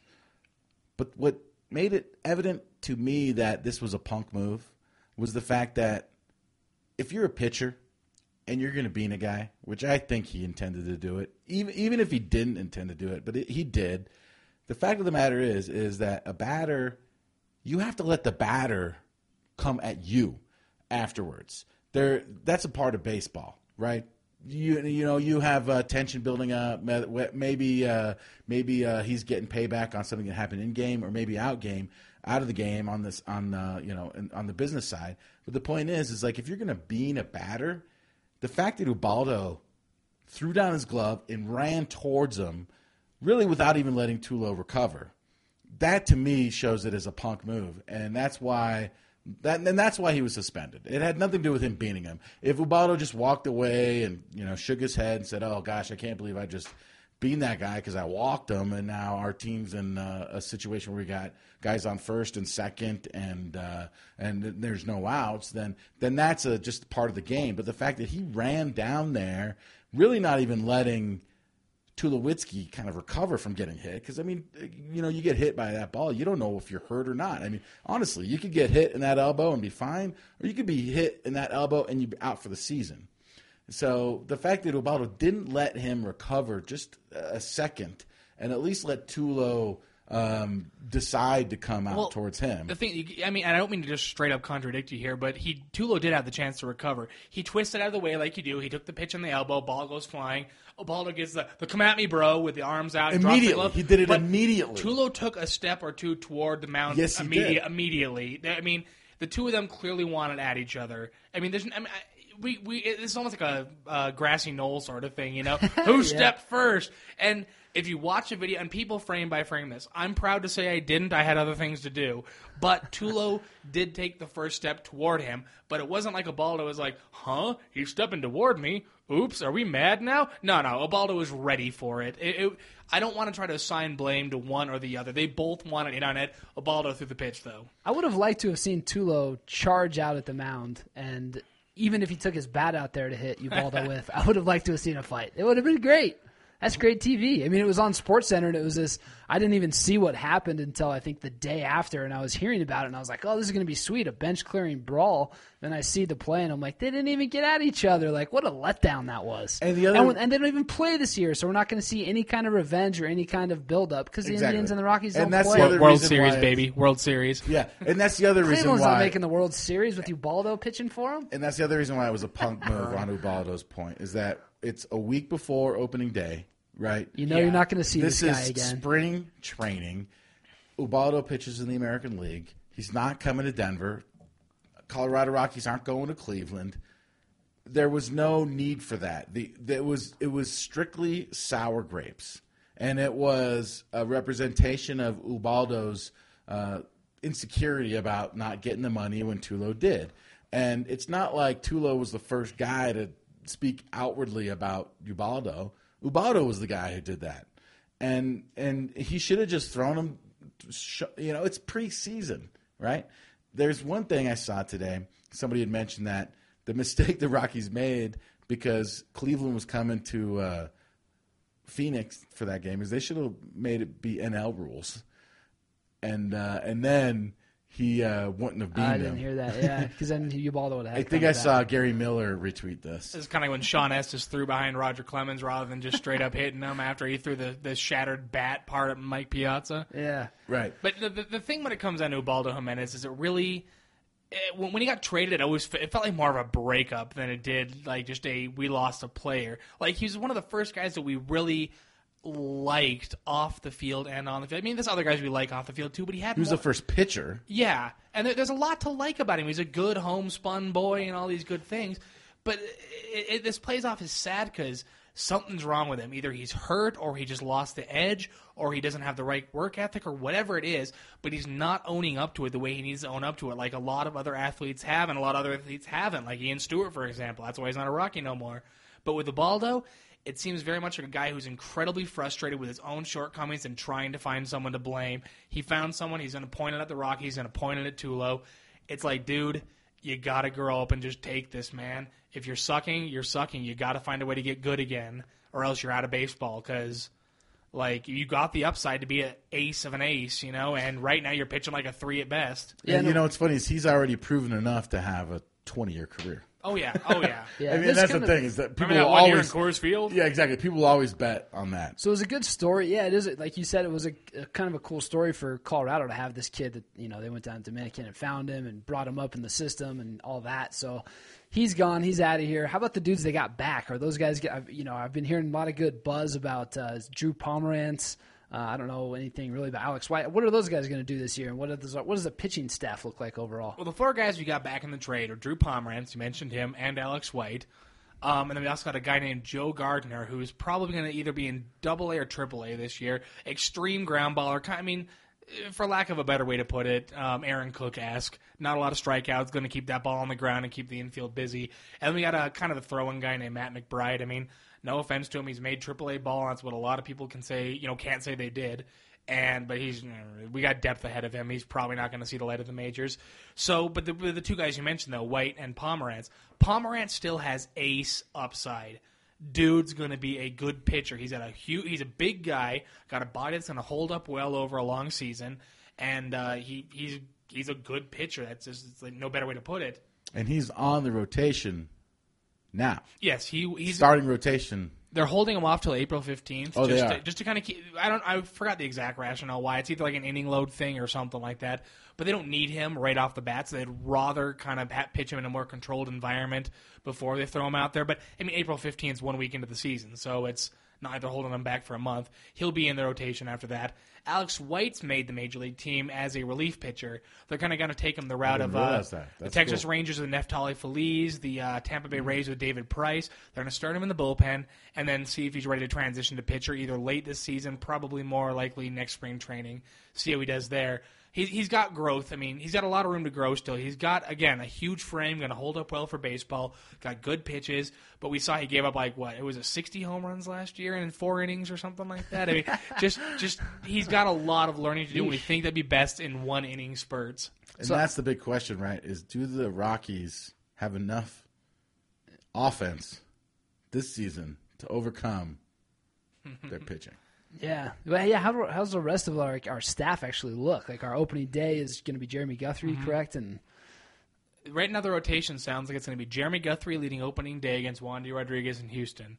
Um, number two, they're going to have Jamie Moyer pitch the number two slot. Not that he's really the number two in the rotation, but you know what they're getting at. Yeah. Um, it He sounds hasn't pitched since 2010, right? Exa- yes, has, he, all 2011 he was out with a uh, Tommy John surgery, but he had a very strong. Wait, Jamie spring. Moyer was out. Yes, Jamie Moyer was out. All full all of 2011. He's back to pitch again at age 49. Was this his third Tommy John or first? I think it's his first. Because that's pretty incredible. Yeah. At this age, and then um, we also have uh, Juan Nicasio, the dude who broke his neck last season. He's Yes, in, he's yeah. a, he's the number three, and it sounds like uh, Yolis just seen this pitch in the home opener. And I might be wrong on the actual order on that, but that's what I've read so far is what it's uh, sounding like. Those four right there, and then April fifteenth, we're gonna mix uh, mix Drew Pomeranz into that into the mix. so, who do you see coming out and being like the leader of this staff, and or or at least leading them in wins? I've kind of you know heard some people talking about Chacin maybe making a little bit more of a jump and getting to you know close to 14, 15 wins. Is anybody going to be you know close to fifteen to twenty games this year? You think? Are you seeing anything good out of the staff? One guy in particular? It's one of those staffs where it's the Rockies made it a goal this season, and I heard from Dan O'Dowd's mouth himself at FanFest that they were they literally went out and looked for any cost controlled young pitching with upside. Cost controlled meaning within their first six seasons of Major League Baseball, and they traded away the guys they traded away to get their hands on all this young pitching. Guys like uh, like Josh Outman, who's made the club as a relief pitcher, Guillermo Moscoso, who's pretty much like the sixth man in the rotation, um, but he'll be in the minors uh, Tyler Chatwood from the Angels, guys like this. Uh, when you talk about win totals here, um, I mean we could we could hem and haw about win totals all we want because I don't really think much of pitching wins, but I see what you're getting. at. Yeah. So all the baseball fans out there, don't worry, I'm not going to really hang my hat on pitching wins, but uh, really uh, w- with the Rockies, the Rockies have a competent offense this year. It's not great, but it's competent. It's going to hold up in a weak NL West as far as offense goes, and you're right. It does come down to whether or not the pitching can hold up. And we want to talk about the best guy on the staff. It kind of really depends on who can throw the most innings. That's what we got Guthrie for. We want someone to kind of crest that magical 200 inning point there. And he's a veteran leader. He's a class act. Baltimore was sad to see him go. And he's he's a, he's a good pitcher. Not great. He's not really a number one. He's just opening the season for us. He's really like a number two or three at best. But he's a he's got the whole veteran leadership thing going for him. Chacin needs to prove that his first half last season was not a mirage. Because second half, I mean, he led the he led the National League in walks. That's bad. That's really bad. Yeah. But it, he did it all with a good ERA though. and That's the kind of crazy thing. Chacin has he's still young. There's still so much room for him to grow. He's just got to get in there and drill strikes, and that's what we got a guy like Ramon Hernandez in there for behind the plate to work with these young pitchers and get them to where we want them to be. Teach them how to pitch, not just hurl. Chacin's got the upside to be another ace. I mean, when he was coming up, scouts are likening his changeup to Johan Santana's. That's that's that's pretty uh, pretty high praise right there. Definitely. And so, when, when- if you want to talk about win totals, I'm just going to throw out Guthrie's. You don't prob- have to talk about it. I'm Gu- just- no, no, I just was mean as far- baseball talky with you. No, no, no. Fair enough. Guthrie's. If you want to pick one, probably Guthrie, and just because I think he's going to be able to hold out, pitch more six, seven inning games than Chacin will. Chacin's going to have his probably still going to have high pitch counts, still working on the walks, and still trying, you know, working on his arsenal to get the pitching, you know, his pitches where they need to be. So Guthrie, probably then Chacin. Um, the other guys are all wild cards, really, because Nicasio didn't have enough of a major league season last year to really get a handle on what he's capable of. Although he's hitting 97 in spring training already. Drew Pomeranz, same thing, a September audition. I mean, Jamie Moyer. I mean, you we really have no idea what to expect out of Jamie Moyer. People joke about the fact that his fastball is still topping out at 80. Oh, I could get a hit off Jamie Moyer. Yes, I'm sure you, guy on the street, could get a hit on Jamie Moyer. That's why major league clubs are still interested in him because you, guy on the street, could hit off of him. Congratulations! I'll just stop listening to baseball teams from now on. Yeah, it's uh, Even Dennis- that, that Dennis difference, Quaid, in, bro. yeah, and that difference in pitching Quaid, speed is going to be. I don't know. I think his, you know, seventy-seven. I, you know, you hear his changeup is even going to drop, you know, in the sixties or something. He'll It's be like- throwing frisbees out there, man. It's going to be ridiculous. I mean, Yeah. but you're absolutely right, though. Mixing him in there because if Nicasio's burning it at 97, Chacin can hit mid 90s. Guthrie's like you know a strong, you know, lower to mid 90s guy with his fastball. And then Drew Pomeranz can also pumped mid 90s when he's really when he's really got one. And then Jamie Moyer comes out there 80 miles an hour. I mean, you have him, you know, pitch the rubber match in a series. Oh, Rockies are going to win those games just because everyone's watching for those 97 mile and per nobody, hour fastballs. yeah, nobody prepares for a pitcher that slow, and you know these It's guys ri- haven't seen that since high school, so they he don't gives work them on it, you fits. know? He gives. I mean, You it, it's him such a knuckleball. Yeah, seriously. it might as well. That's the way his stuff moves. He, I mean, it's such a colloquialism, but he gives batters fits because his stuff moves all over the place, even and he listening- locates perfectly. Who's gonna close? He's even listened to a spring training game, and he's still striking guys out. It's like, that's ridiculous. crazy. Uh, Rafael Betancourt was slated the close of this offseason. Um, the setup guys are looking like right-handed Matt Belisle and left-handed Rex Brothers. Brothers has got. I mean, we saw a rookie cool of the year name. go to Cam- Craig Kimbrel last year from the Atlanta Braves. Rex Brothers is a good name. Uh, I was gonna say Rafael Betancourt. I like Betancourt like that too. name. I like his look too. He looks like he'd like get in a bar fight with you too. He's or sweaty. I like the fact that I can get up and like you know fix a drink, start my laundry before he's throwing his first pitch. Dude's the slowest pitcher on the planet. He is, uh, But no, Rex He's Bro- just constantly taking his collar of his shirt and just wiping Oh, yeah. it off and just. Doing a couple That's how laps around the mound, that's how you get the rubbing spitball down the going, baby. ball. He just looks like he's uh, recovering from heroin all the time. He's just sweating so much. That's why. That's how you get the good spitball nowadays. You wipe your hands all over the place. You ever do that? Like when you lick your hand and then wipe it on your pants and then feel your hand. It's still very moist. Like those guys know all sorts of little tricks. It's tricks. tacky. It's tacky. You got a little stick there. You can grip the ball a bit better. But All right. no, Betancourt's closing. Brothers and Blau setting up, Mm. and Brothers has got some of the nastiest stuff the Rockies have seen in a long time. The guy's got closer written all over him, which again goes with that whole veterans holding down the spot thing. Betancourt's closing until he's not closing, and then we got other options. So give us your take on uh, third base. Yeah, please. I don't want to kind of know why this Casey Blake deal was such a big deal. Why he was released. I mean, the guy's 95 years old. Well, the, the, it was it was a big deal in the sense that we had a guy who was going to play third base. Like he was last season, we didn't have a second baseman or a third baseman. It was terrible. It's like who's going to play these positions today? Well, we're not going to put a third baseman out there. We're just going to have Tulo cover the entire left side, and but. Yeah. Third base, because Casey Blake got released, it's more sag. He's a class act. He's still a good glove, good leader. Just you know, good things to say about the guy. His neck surgery went fine over the offseason, but he's been in pain all spring training. Like just to the point where it's it's like the Rockies are saying, "Look, dude, if we pick up your contract, you're going to be in surgery in a month or something like that. We're not paying you two million dollars to not play. We're sorry. We got to make the business decision here." So now we got to deal with a combination of Chris Nelson and Jordan Pacheco to start the season. We'll see what Nolan Arenado, our top hitting prospect, does in Double A. Because if he's screaming for the majors, I mean, watch out, you guys. He's coming for your spot. But we're we're pretty much gonna have to go with the utility guys at third base until somebody else can really until somebody takes it and holds it. We're gonna have to go with utility guys at third base and second base. Marco Scutaro's at second base. Thank you very much. Yeah, as a utility guy. No, he's a starting second baseman. okay. And When you're uh, 36 years old, and you probably can't really. catcher when Ramon Hernandez. You know, I mean, Pacheco can come in and catcher. He can play first base, catcher, all this stuff. And that's what's awesome about Pacheco. The guy's a ridiculously hard worker and can play the entire infield, effectively speaking. Wouldn't put him at short and second, but he Not could short. But when in do- an emergency, emergency. when you do have these older guys like like you know Scutaro, Hernandez, Mm-hmm. and Helton, you got to expect them. You got to expect Tracy to give them days off Oh, as yeah. well as them having to deal with some injuries from time to time. So they do need you know. do And that's that's what's cool about Wilin Rosario making the team. The dude's supposed to be the next big thing behind the plate. He's uh you know come a long way you know this offseason this spring with his catching skills. Uh, his first major league home run went dead center field about 15 rows back. I mean, dude launched it. The guy can crush it when he gets a hold of one.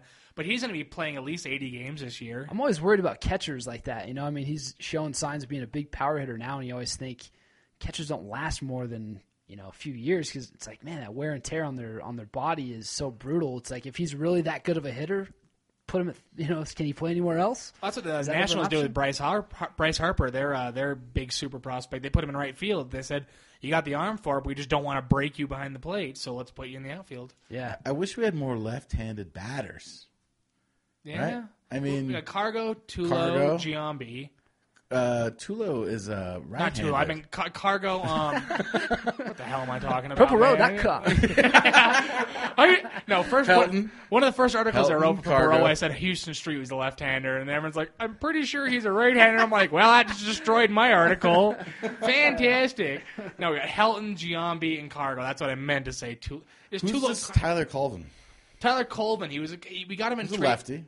We got, we got him from the Chicago Cubs in exchange for Ian Stewart. Mm-hmm. Um, he's basically their Ian Stewart. He's this guy with like all this monstrous potential. Hasn't you know really realized the lick of it, and people wonder about his head, wonder about his work ethic, wonder about just whatever we worry about for him. And they both, you know, him and Stewart got traded for each other. So he's the fourth outfielder out of spring training.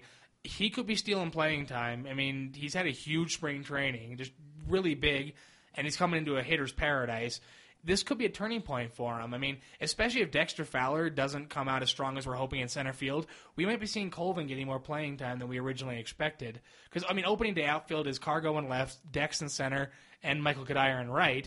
But um, if Dex, like I said, within a few weeks, if Dex is just you know batting hundred still, I can see another remedial trip to the Springs in his future. Cargo moves to center. You got Colvin in left, Cuddyer in right, Cargo in center. And Colvin can play center too, so he's a great utility guy there for the outfield. Where's EY Junior going to fit in? I love him as a 25th man on the roster. hey, that- hey, that's on the major league roster, man. That's true. That's true. He's not a starter, but he is the biggest enigma on the team, possibly. Every stop in the minor scouts are like, this guy's peaked. He's done. You know, good try, man. We glad your daddy made the majors, but you're not going to do it. And then the next thing you know, he's in high A ball. Next thing you know, he's in double A ball. Next thing you know, he's in the Springs, and now he's in the majors. I, he's a hard, arguably the hardest worker on the team. He's willing to learn. He listens, and he works really, really, really hard to overcome his own deficiencies. Is he on this roster because Colorado fans have a nostalgic appreciation of him? Is that why? not his roster spot isn't just nostalgia and nepotism. I'm not going to lie and say that his ascent and even the fact that he's being looked at isn't part nostalgia and nepotism, but he really does work that hard. He really does try to improve his game. It's not like he's batting 100 and making it to the majors. He's been doing he's had a very good spring. He's never going to hit for power. That's just he's never, he might hit one home run a you season. don't you don't need him to right? Exactly. with his speed. He's Just get on base. Get him on base, and he's on second. I mean, the dude's got 60 stolen base potential in him, and I'm not exaggerating there. His defense is is questionable at absolute best, but again, he's been working insanely hard to improve it. The Rockies team is just an outfielder. They don't like him at second base. We had enough, you know, second base guys to play there anyways between Herrera, Nelson, Scutaro, uh, Tommy Field, eventually Josh Rutledge, guys like that. So they're looking at him as kind of a fifth outfielder, more of a late game pinch runner, take the spot start when needed. Yeah. I'm excited for him. He's we haven't had a guy like him since Willy Taveras, and Willy Taveras was terrible, but the guy could run like a madman. Okay, all right. Willie Yeah, he can bunt and get on base. First of all, I just have to say I will always, always miss Willy Taveras because of his post game interviews. Ross is pretty good at these. I've heard it. You want to try this out here? Hey, Andrew, Yeah. act like you're a reporter, which you are, I guess. I mean, uh, In you a are. sense. More of an analyst. Now, uh, ask me. Uh, I'm I'm Willy Taveras, and uh, we just uh, I just hit a walk off uh, uh, double to win the game. Ask me how I feel. So it's uh, it's been a bit, been a big exciting game out there, and you got the big hit out there. Willie, uh, tell us how you feel. I uh, very happy right now. You know, I uh, very, we feel really good. Uh, we played a good game. Uh, uh, we go out there, we play really hard. Uh, go game by day. Very happy. Okay, Andrew. Now uh, Willie has just uh, seen his team lose a heartbreaker. Uh, you know, walk off home run for the Chicago Cubs. Willy Taveras had a chance to maybe grab it over the wall, couldn't quite make the play.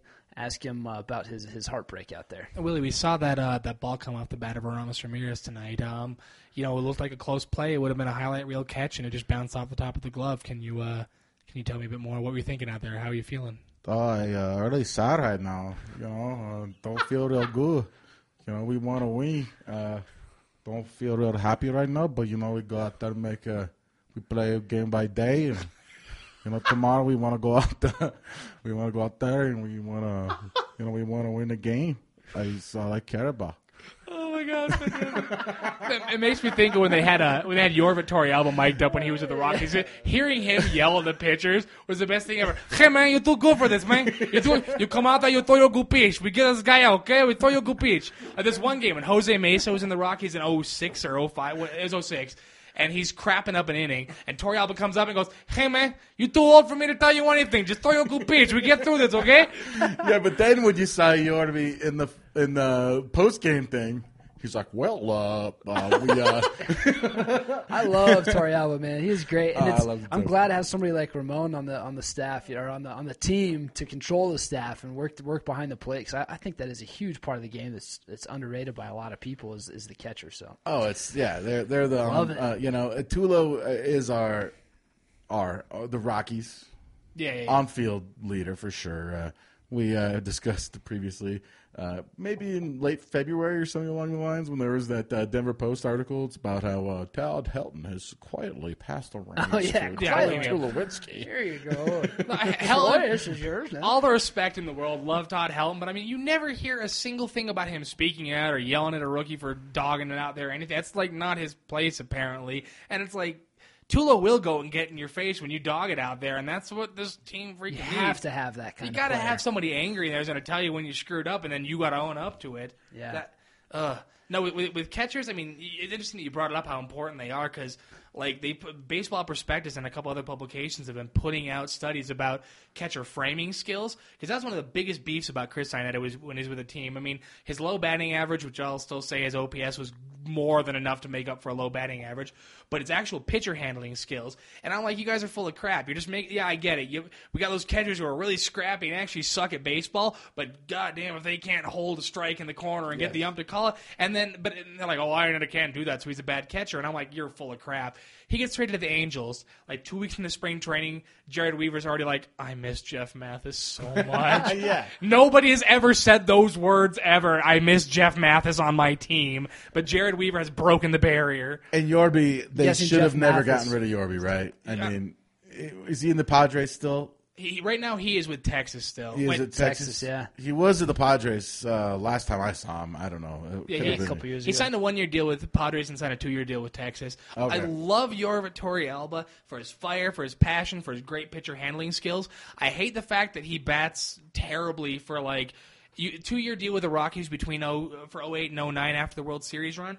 He batted like garbage for 11 of those 12 months, and then September tw 2009 rolls around and Home suddenly like run. seeing eye singles Yeah. everywhere. My roommate and I were joking Walk about off how- home runs. Wasn't that it? No, he was seeing. we're- We, we called He was them. getting on base. They were warp tunnel doubles. He'd hit it right at a fielder. It would go into the tunnel, come out of the tunnel somewhere in the outfield, and he's on second base, fist pumping because the ball like magically squirted past the fielder. And it's. I mean, yeah, he batted like 390 for the for the month of September, but it was all seeing eye singles for God's sake. I mean, oh, we'd love Don't to see the Rockies it. Don't go. question it. Rockies winning, we're taking it, but oh my God, are we? Please don't build on this guy. It's all. Eh, ugh. I'm glad I got something right talking about a catcher, though. I'm glad it wasn't another. We're not going to talk about win totals, dum dum. Well, here's my okay. Before we get into the quiz, which we're going to do here in a minute, Is Tyler Chatwood related to Jimmy Chitwood at all? I I, can't. I, I believe there's a, uh weird Kansas Kentucky kind of relationship going on there. Jimmy Chitwood. all right, go ahead, Ross. What, do you, what do you got? Glad. Did you spring up Hoosiers? I did. I thought you hated Hoosiers. I hate Hoosiers, but I you know kept- what, Nate? You I'm know what, staring at Nate the Timmons? roster and- Why don't you just keep the word Hoosiers out of your mouth Done. until you're ready to appreciate that movie for Okay, what it is? I'll do that. Um, all right. So uh, here's a big, big question. Uh, actually, a small question. Who are you guys gonna miss from this season? From the guys that were on the season last season, or let me Who's let me phrase that. Who, yeah, exactly. Who are you gonna miss the most from 2011 that aren't here now? And the only reason I ask that is so I can give my answer, but I want you guys to answer first. Uh, Andrew, you go ahead. I'll, I'll think. Clayton Mortensen. No, no, no, not Clayton Mortensen. um, no, I mean if we're not counting Ubaldo in there, and I, No, no, no. You can count it if, if that's the guy you're gonna miss. the thing is, is I don't miss 2011 Ubaldo at all. I miss 2010 Ubaldo a whole bunch. I mean, we have a 2010 uh, from April to June. Hey, he still the full season was phenomenal. All right, if we want to break up every single pitcher start, we can make Roy Halladay look like a bum. All right, no, we couldn't. Yeah, you Uh, couldn't. No. Um, Hey West. I. I, I wanted to say I want to say Chris Iannetta because I've always been like the biggest advocate of his, but I just got so sick of arguing about his catching framing skills and his low batting average and his lack of passion. I broke my cousin Heather's heart that he was traded as well. He- Iannetta, Yeah, your cousin Heather's an idiot. Apparently he's a looker. Iannetta? I don't know. When the man. dude- I am not the lead. Uh, Ian Stewart is a looker. when the dude freaked out after Ian uh, Stewart is not. a When handsome Iannetta man. freaked out, cussed out the ump after he missed that call in the Brewers game, like I'm like, oh, that's the fire we've been missing, and then it just never came back again. Now, really, Seth Smith, the dude. Oh man. all right, take yours. Yeah, no, you don't have to take. I mean, yeah, I mean, love uh, Seth Chris Iannetta. That was my answer. No, so no, I didn't. no. No, I'm Smith. agreeing with Seth- you, man. Seth It's a Smith. tough one. It's a tough Seth one. Smith hurts because I almost forgot. I forgot he was not, on Not the a team day-to-day Damn starter, it. by the way. Not a day to day starter. even but, uh, even, even up, if he's Ross. even if he's a platoon. no, I'm just guy, saying. I miss him. I'm just saying. Even if he's a platoon guy, people are forgetting the fact that 75% of major league pitchers are right-handed. You know who hits right-handers really well? Left-handers like Seth Smith. Crushed them, but he was just so bad against lefties that it drag, dragged his overall numbers down. And like during the off during the shareholder or the uh, season ticket holders call with Dan O'Dowd this offseason, he they brought up, well, what are you thinking about Seth Smith? And he basically said we're trading him without saying we're trading him. And someone's like, you're kidding? You're throwing away a guy who can, you know, he crushes righties and he hits 20 home runs. And Dan O'Dowd chimes in immediately. He's never hit 20 home runs ever. You know, like Where is he the- now, by the way? He's Oakland. Oakland. We got a Josh Outman and Guillermo Moscoso for him, but I still uh, have my A's hat. I'm gonna bring that back, baby. like Seth Smith was one of the most underrated players in the team, but the only the only thing I can think of is why they got rid of him was off field stuff. It sounded like he was more concerned about his next arbitration raise than he was Really? about being the best he could be. Damn. I with I, is, there's no Breaks way. my heart, man. this offseason has been such a witch hunt as to find who's been not the hard workers that it's hard to take anything seriously anymore because we're thinking like why is this guy getting rid of oh it's a bunch of stuff you never heard about from the clubhouse oh it's the contract negotiations oh it's not a money thing it's a do you really want to be here or do you just want to collect a paycheck thing and apparently Seth Smith wanted the paycheck more than he wanted to be there Well, I'll tell you one guy who God. wanted to be here and who's gone, and I'm going to miss him for eternity. Greg Reynolds Ryan Spilborghs. oh, Uh, Billy Sp- where's, where's where's Spilborghs? Cleveland season? with Ubaldo Ah, Spilly Loved Ryan Spilborghs. that's the walk off That homer you're thinking of, Ross. Yeah, well, no, no. Yorby hit a couple too. Uh, maybe not in the playoffs, but uh, I watched him do it on uh, like uh, Fourth of July two years ago. Yorby hit a couple, but Ryan Spilborghs. Come on, we couldn't pay for him.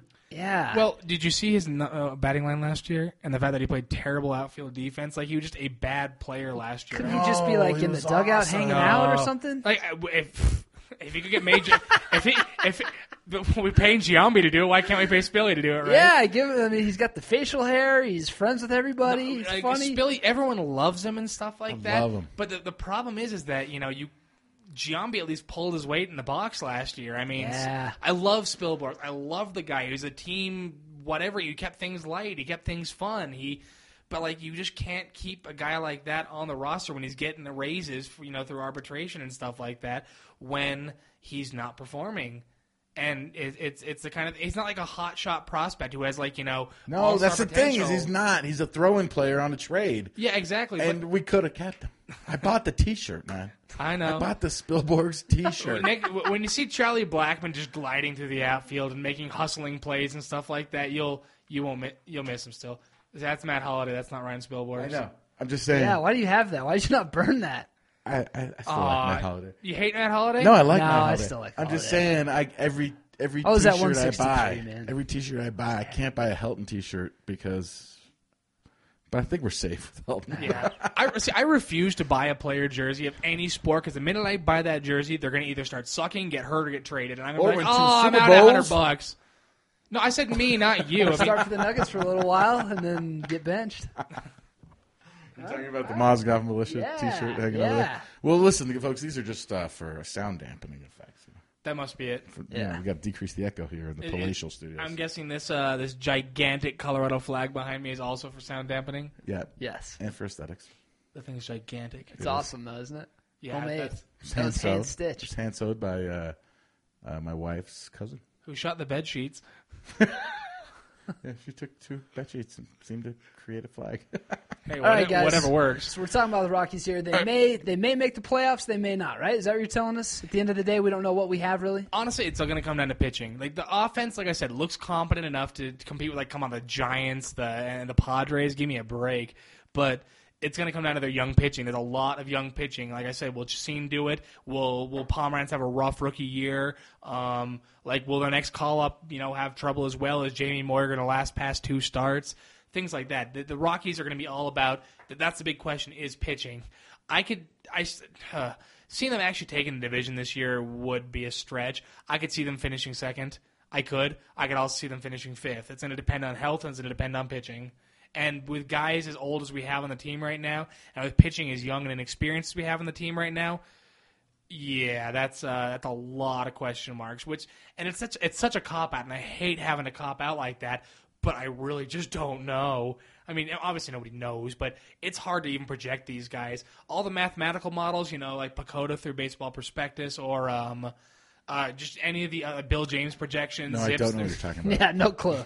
projection tell statistical projection systems through places such as the Baseball Think Factory, Baseball Prospectus, Bill James. Those are all going to say, "Oh, they're old, they're going to fall apart." But they're, the Rockies were looking for leadership. They're looking for hustle. They're looking for hard work. They're looking for a particular kind of batting style. A lot of contact, not a lot of strikeouts. And that's who they went out and got. And it, it's anyone's guess if that's going to work out as well as they're hoping. Like I said, the offense is going to swing. I'm not worried about the offense. I'm worried about Okay, I am worried about the offenses. They're all going to break.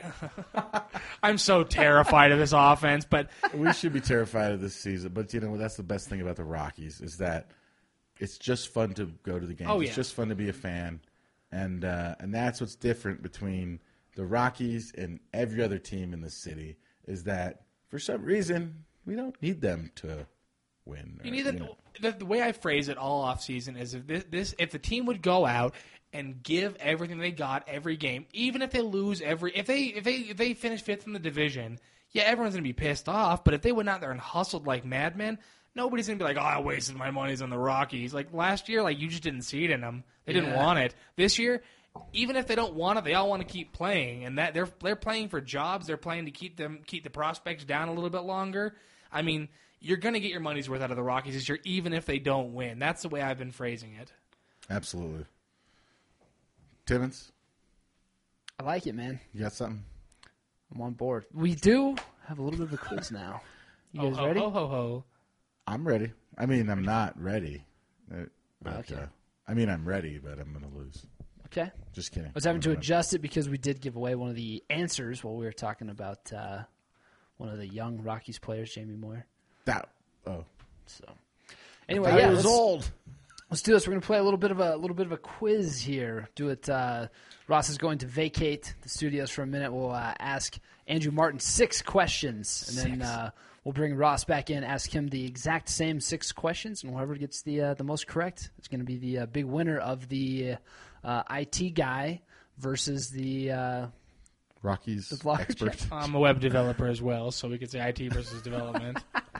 now let's not do that. Oh God, I, I Ross, feel Ross dirty. loves when I call him the IT guy. Have you seen the IT crowd? No. Oh my God, British British sitcom about IT guy. It's hilarious. Great, great story, Andrew. Yeah. Good point. Yeah, Good you should, point. yeah, I love the IT guy, Andrew. Oh, the IT crowd, funny show, Andrew. Oh yeah. Might bring you back for a sound effects guy if you're Yeah, interested in that. You can add another guy to your title. Should I go ahead and leave? Yeah, go ahead, Ross. Jump out of here, and we'll get into this uh, little quiz, and then I'll uh, I'll probably lean out the door and wave at you so you come back in. Pop on about Netflix while you're out there. Watch the IT crowd. Seriously, it's awesome. Okay, we did this uh, once before. I was the uh, guinea pig that had to go stand on the balcony, so I wanted to pay Ross back a little bit by doing that, making him go out there, especially on a night when it's probably 15 degrees out there. Oh yeah, it's it's chilly out there. Tit fit nipply. These uh, some of these questions uh, going to be pretty easy for you, hopefully. Uh, and I threw a couple in that should be easy for you. Hopefully, very difficult for Ross. If you ask me about. Bobby Estalella, we're gonna have problems. I, I don't have him in here. There are no steroid related questions, so we might be safe on, God. on Estalella. All right, you ready to do this? Let's do this.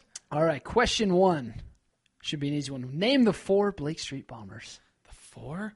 Let's see. There was uh, Larry. There's Mo. There's Curl. Yes. Obviously, Larry Walker, Vinny Castilla, Dante Bichette, and the big cat Andres Galarraga. Bam, you got all four of those correct. Record time. Record. Record time. but we have times on this. We have like a leaderboard for how fast you can name the Blake Street Bombers. yes, I was actually uh, trying these earlier, and I uh, got it in six seconds. We You got Preston Wilson, Jeromy Burnitz, Vinny Castilla's corpse, and uh, All right, number two, not a not a brain buster either, but uh, I'm interested to see uh, Ross's answer on it. So, all right, what college did Troy Tulowitzki attend? oh man, it's not San Diego State. It's um Long Beach State. Yes, yes, it's a little scary. Were you just throwing out San Diego State for fun, or No, I, I, cause, I- because San Diego State's where Stephen Strasburg went, and I was like, oh crap, it's another one of them California state colleges. I'm so bad at colleges. all right? So we can't we can't have a quiz show without not mentioning Jamie Moyer, of course. I mean, he's the most you can write any kind of trivia against him. Okay, number three, Moyer has pitched for all of these teams except for this will be multiple choice for you. A, the Cubs. Yes. B, the Rangers. C, the Padres. D, the Cardinals. E, the Orioles. F, the Red Sox. G, the Mariners. Or H, the Phillies. So he's pitched. I know he's pitched for the Mariners, the Phillies, and the Cubs. I can tell you that much. But which one of the Cardinals, Padres, and Rangers has he not pitched for? Oh boy, I'm going with the Padres. Can I go with Padres? You, sir, would be correct in that answer. You're three for three so far. God, you're so sexy, Andrew. Oh, you're so good at this stuff. Oh, you're wearing a sharp sweater too. Oh man. It is a sharp sweater. Our studio audience points out the uh, the sharp dress. To Andrew guys, Martin guys, keep it down here. We're trying to work on this. Oh, Andrew, do me now.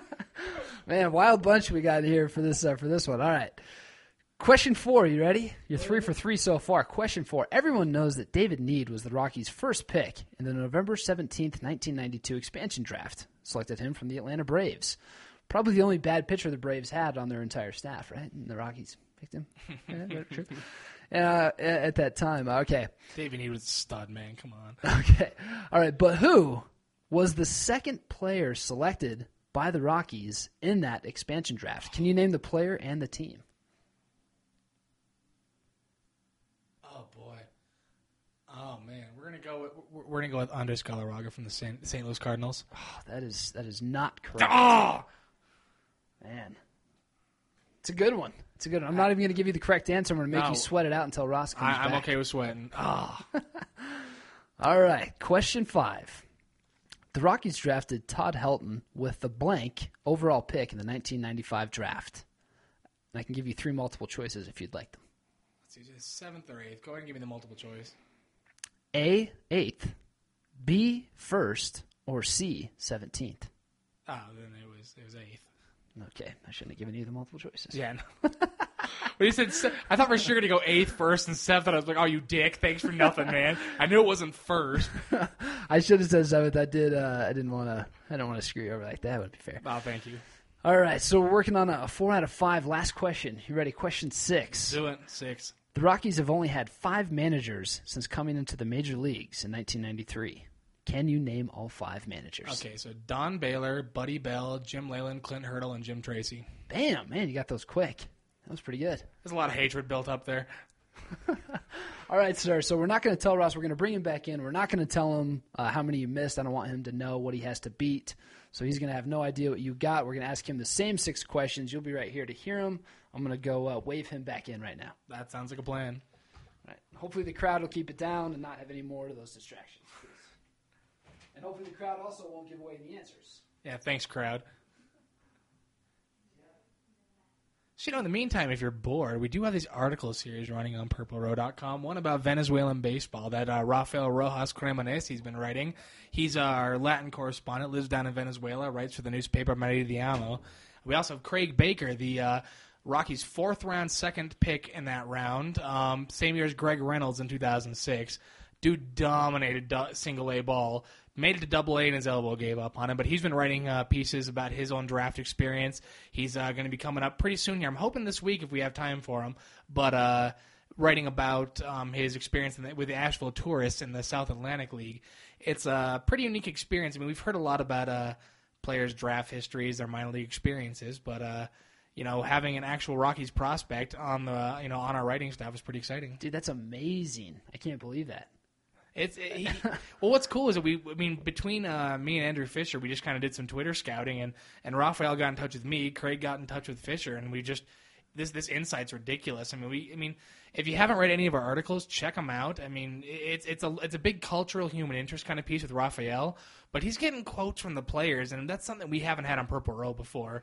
Just access to the players. I mean, we're talking to to Scutaro, Betancourt, Cargo, Herrera. Um, Hernandez, Well, you mentioned as well that he's also getting quotes from not only players but from like family members, right? players' parents. Cargo's dad, is a very stand-up individual as well, and he just wants um, the most news out about his son as possible. I mean, he wants his son to be a big name in Colorado and become a household name in Venezuela. I mean, winning a batting title 18 years after Andres Galarraga did made him a household name. But Yeah. I mean, you were learning a bit, a lot about how Venezuela looks at like Andres Galarraga, like we looked at Griffey when we were growing up.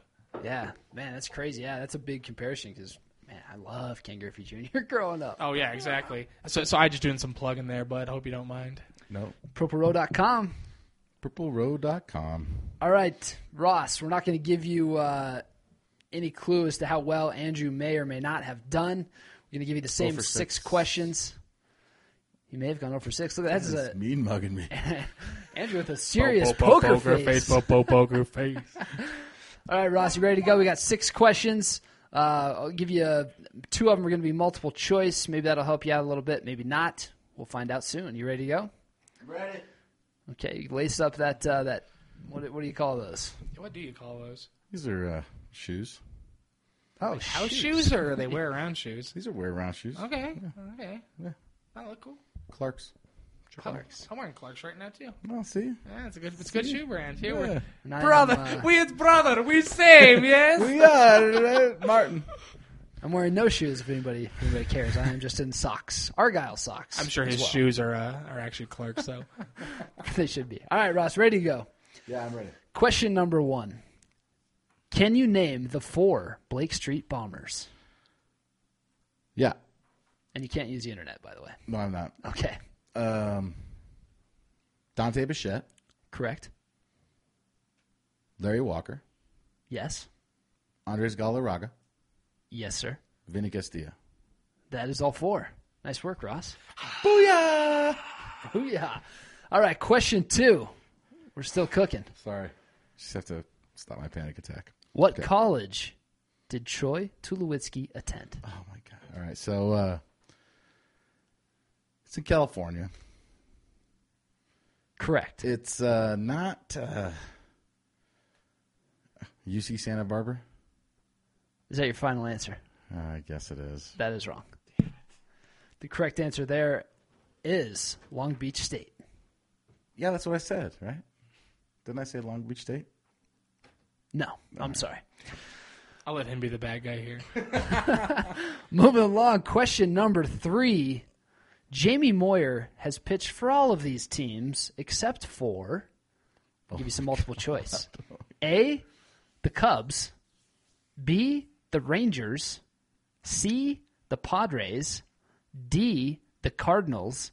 E, the Orioles. F, the Red Sox. G, Oh my the God. Mariners. Dude, this one sucks, dude. Or H, the Phillies. He's pitched for all of those teams except for one. I, I know he pitched for the Phillies, right, in 2010. There you go. Yes, Um, that's correct. I'm gonna go with the Mariners. The Mariners. That would be incorrect. Ah, oh, he was even in their commercials. Was it San Diego? Was it San Diego? It was San Diego. had- the, the, the Mariners had an ad when Moyer was still with them where uh, they're saying Jamie Moyer's career spanned a long time. He was the first pitcher to pitch a night game and you know and in, in you know Wrigley, and that he was the first bat boy for the 1914 Athletics or whatever. and then Moyer's sitting there with, in the editing studio going, "Really? Okay, come on, we stretched it a little." The Mariners have the best ads. They really do. This is called rubbing it in. I believe he pitched for the Mariners for about ten seasons. No, he something didn't. around there. He actually had a clause in his contract that said he didn't have to go on the road for away games. He could just kind of hang out in, in, in Washington with his family until he had to pitch again. Ten seasons. Something like that. Maybe He not was that long, for- but he was there for a while. He was there from like '96 to yeah. Okay, moving on. Question four. Everybody knows, especially you, Ross, that David Nied was the Rockies' first pick in the November 17th, 1992 expansion draft from the mm-hmm. Atlanta Braves. Mm-hmm. But who was the second selection that the Rockies took in that expansion draft? Can you name the player and maybe as a bonus, the, the team as well? Name the player And which team they took him from in the which team expansion they took draft. him from. David Nied from the Atlanta Braves was the first player the Rockies took.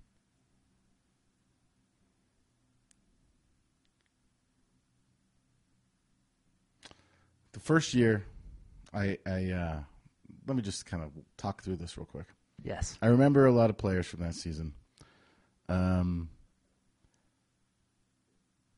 I remember that uh, my uh, my best friend's mother was uh, on a flight with the entire team, and she got a baseball signed by everybody on that team.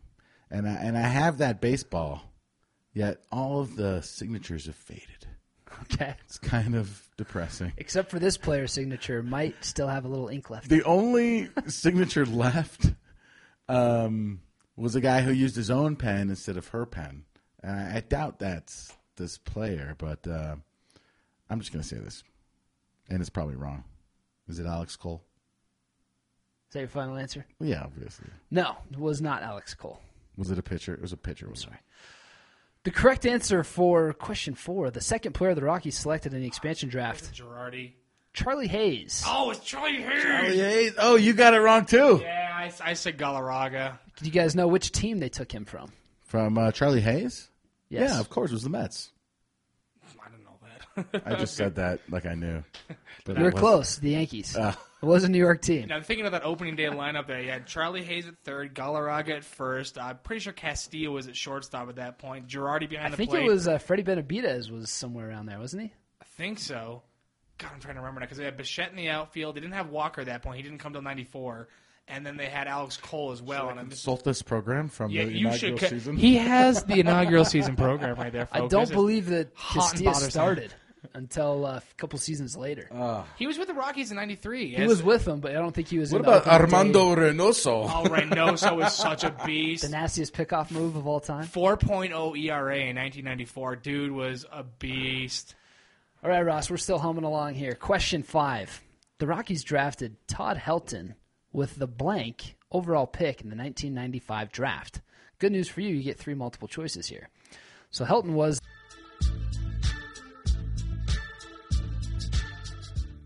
Nate, we lost. The, we lost. We ran out of tape. we talked too much, Ross. We talked too ran much. out of tape in the middle of that uh, fifth question you were I asking. blame myself. Yeah, Andrew, it's your fault completely. The middle of that that fantastic quiz that I was putting Ross through. Yeah, what was the fifth question that I got right? Uh, the fifth question that you thought you got right, but I said turns number out, eight. I said eighth. Turns out you actually got wrong. Oh yeah, you're right. Unfortunately for you. Uh, sorry, I was having to pull back up the uh, the doc there. You're uh, like, the "Uh, fifth I'm question just was checking my Twitter. the Rockies this." drafted. Uh, no, I had to pull my Microsoft Word piece. There. Uh, the Rockies drafted Todd Helton with the blank overall pick in the '95 draft. Ross, uh, of course, guessed that he was first overall, like he is in Ross's heart, but he was wrong. He was actually eighth overall. Sixth question with the uh, the Rockies managers, Ross made a, a valiant Oh, attempt at a comeback. All those, uh, all those uh, extra credit questions Yes. missed out on. Too. Out of the Oh. five managers, Ross was able to name four of the five. The one that tripped him up was Buddy Bell. He forgot about the Buddy Ball era in Colorado, and I Hmm. believe you guessed Dusty Baker was the I just said that. I didn't think that was it. Okay. So things went down. Andrew Martin, of course, won the quiz, got uh, five out of six correct. Ross Martin uh, with a. I think we agreed you'd get a 1.85 good ERA type uh, performance there out of you. But uh, Andrew, congratulations. How did I you miss did Charlie. Hayes? How did I miss Charlie Hayes from the Yankees? Oh, You were in a uh, in a haze, probably, huh? cha cha cha cha cha. Oh man, We need more sound effects for that right there. I'm good at the cheesy. I don't have Waka the waka funny. waka. I don't have the funny down, but I definitely got the cheesy. So. Yeah. Well, this was fun, guys. It was pretty Gouda. Andrew Andrew won the uh, the quiz. Of course, we gave him hooked him up with some uh, Colorado Rockies themed eye black from eyeblack.com. Yeah, boy. Got the Rockies logo. The uh, the secondary ones, of course, also have the CR on them. Uh, eyeblack.com. Check those out. Andrew will be. Uh, if you, if you follow him on Twitter, if you're a member of Purple Row, hit him up. See if he'll maybe hook you up with a pair of those. Who knows if he's generous or not? Maybe if you're friends with Andrew in real life, you can uh, maybe bug him for a pair as well. We'll see. Yeah, well, opening day we'll be kind of cruising around with a camera, getting some fan reactions to the you know the off season, some excitement for the season. So uh, it'll go on our YouTube channel. So you know if you find me, hit me up. We'll be the guys with the camera and business cards and eye black apparently. Well, I'll be there. Can't wait. oh yeah. Opening day. coming Opening up. day. Cannot wait. Going to be awesome. Yes. So, uh, If you want your Rockies news, check out Andrew. Check out the guys over at uh, the guys and girls on over uh, purplerow.com, giving you everything you could ever imagine. Uh, remember, you brought up earlier in the show uh, RockiesRoster.com as well. And uh, before we got cut off, you're also telling us uh, first time Coors Field members they can go where to find out information on the Rockies. Yeah, purplerow.com. You cruise to the left side of the page. We got a list of all our article sections. Look for the Coors Field Insider. If you've never been to Coors Field before, it tells you where to park, where to get concessions, where to sit, where to stand, where to do anything, what's to eat, whatever you want. Coors Field. It's in the Coors Field Insider section. Great for first timers. fantastic. Love it. We're going to have you back, Andrew. Oh, I'm, I'm excited If, about you, it. if you're interested. Yeah, I I could fit you in. Let me. Uh, I'll have my people call your people. Yes. Because, like we said, we do want to bring you back and hopefully talk about you know the credentials issue with that bloggers face, as well as uh, maybe just some some uh, your take on your blogging life as well, and you know, kind of Don't of. forget about the Rocky Dog.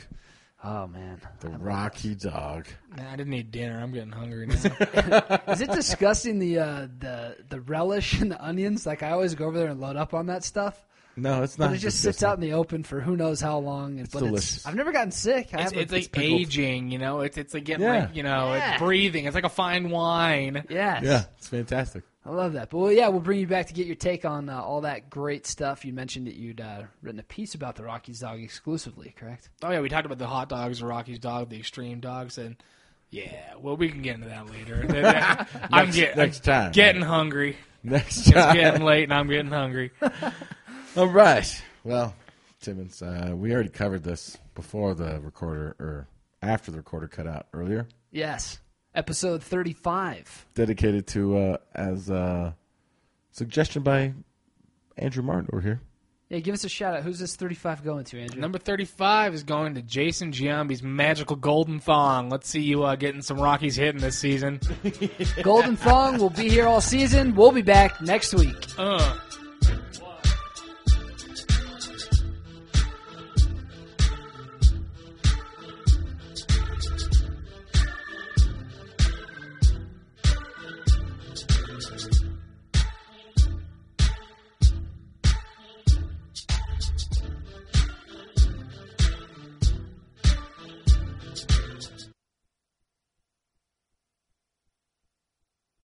For the ones who work hard to ensure their crew can always go the extra mile, and the ones who get in early so everyone can go home on time, there's Grainger, offering professional grade supplies backed by product experts so you can quickly and easily find what you need. Plus, you can count on access to a committed team ready to go the extra mile for you. Call, clickgrainger.com, or just stop by. Grainger, for the ones who get it done.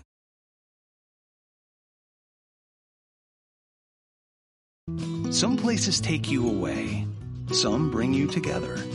Marathon does both. Marathon is Florida's family key with something for everyone. You'll find museums and wildlife refuges, wide open beaches, miles of warm, clear water, and the historic Seven Mile Bridge.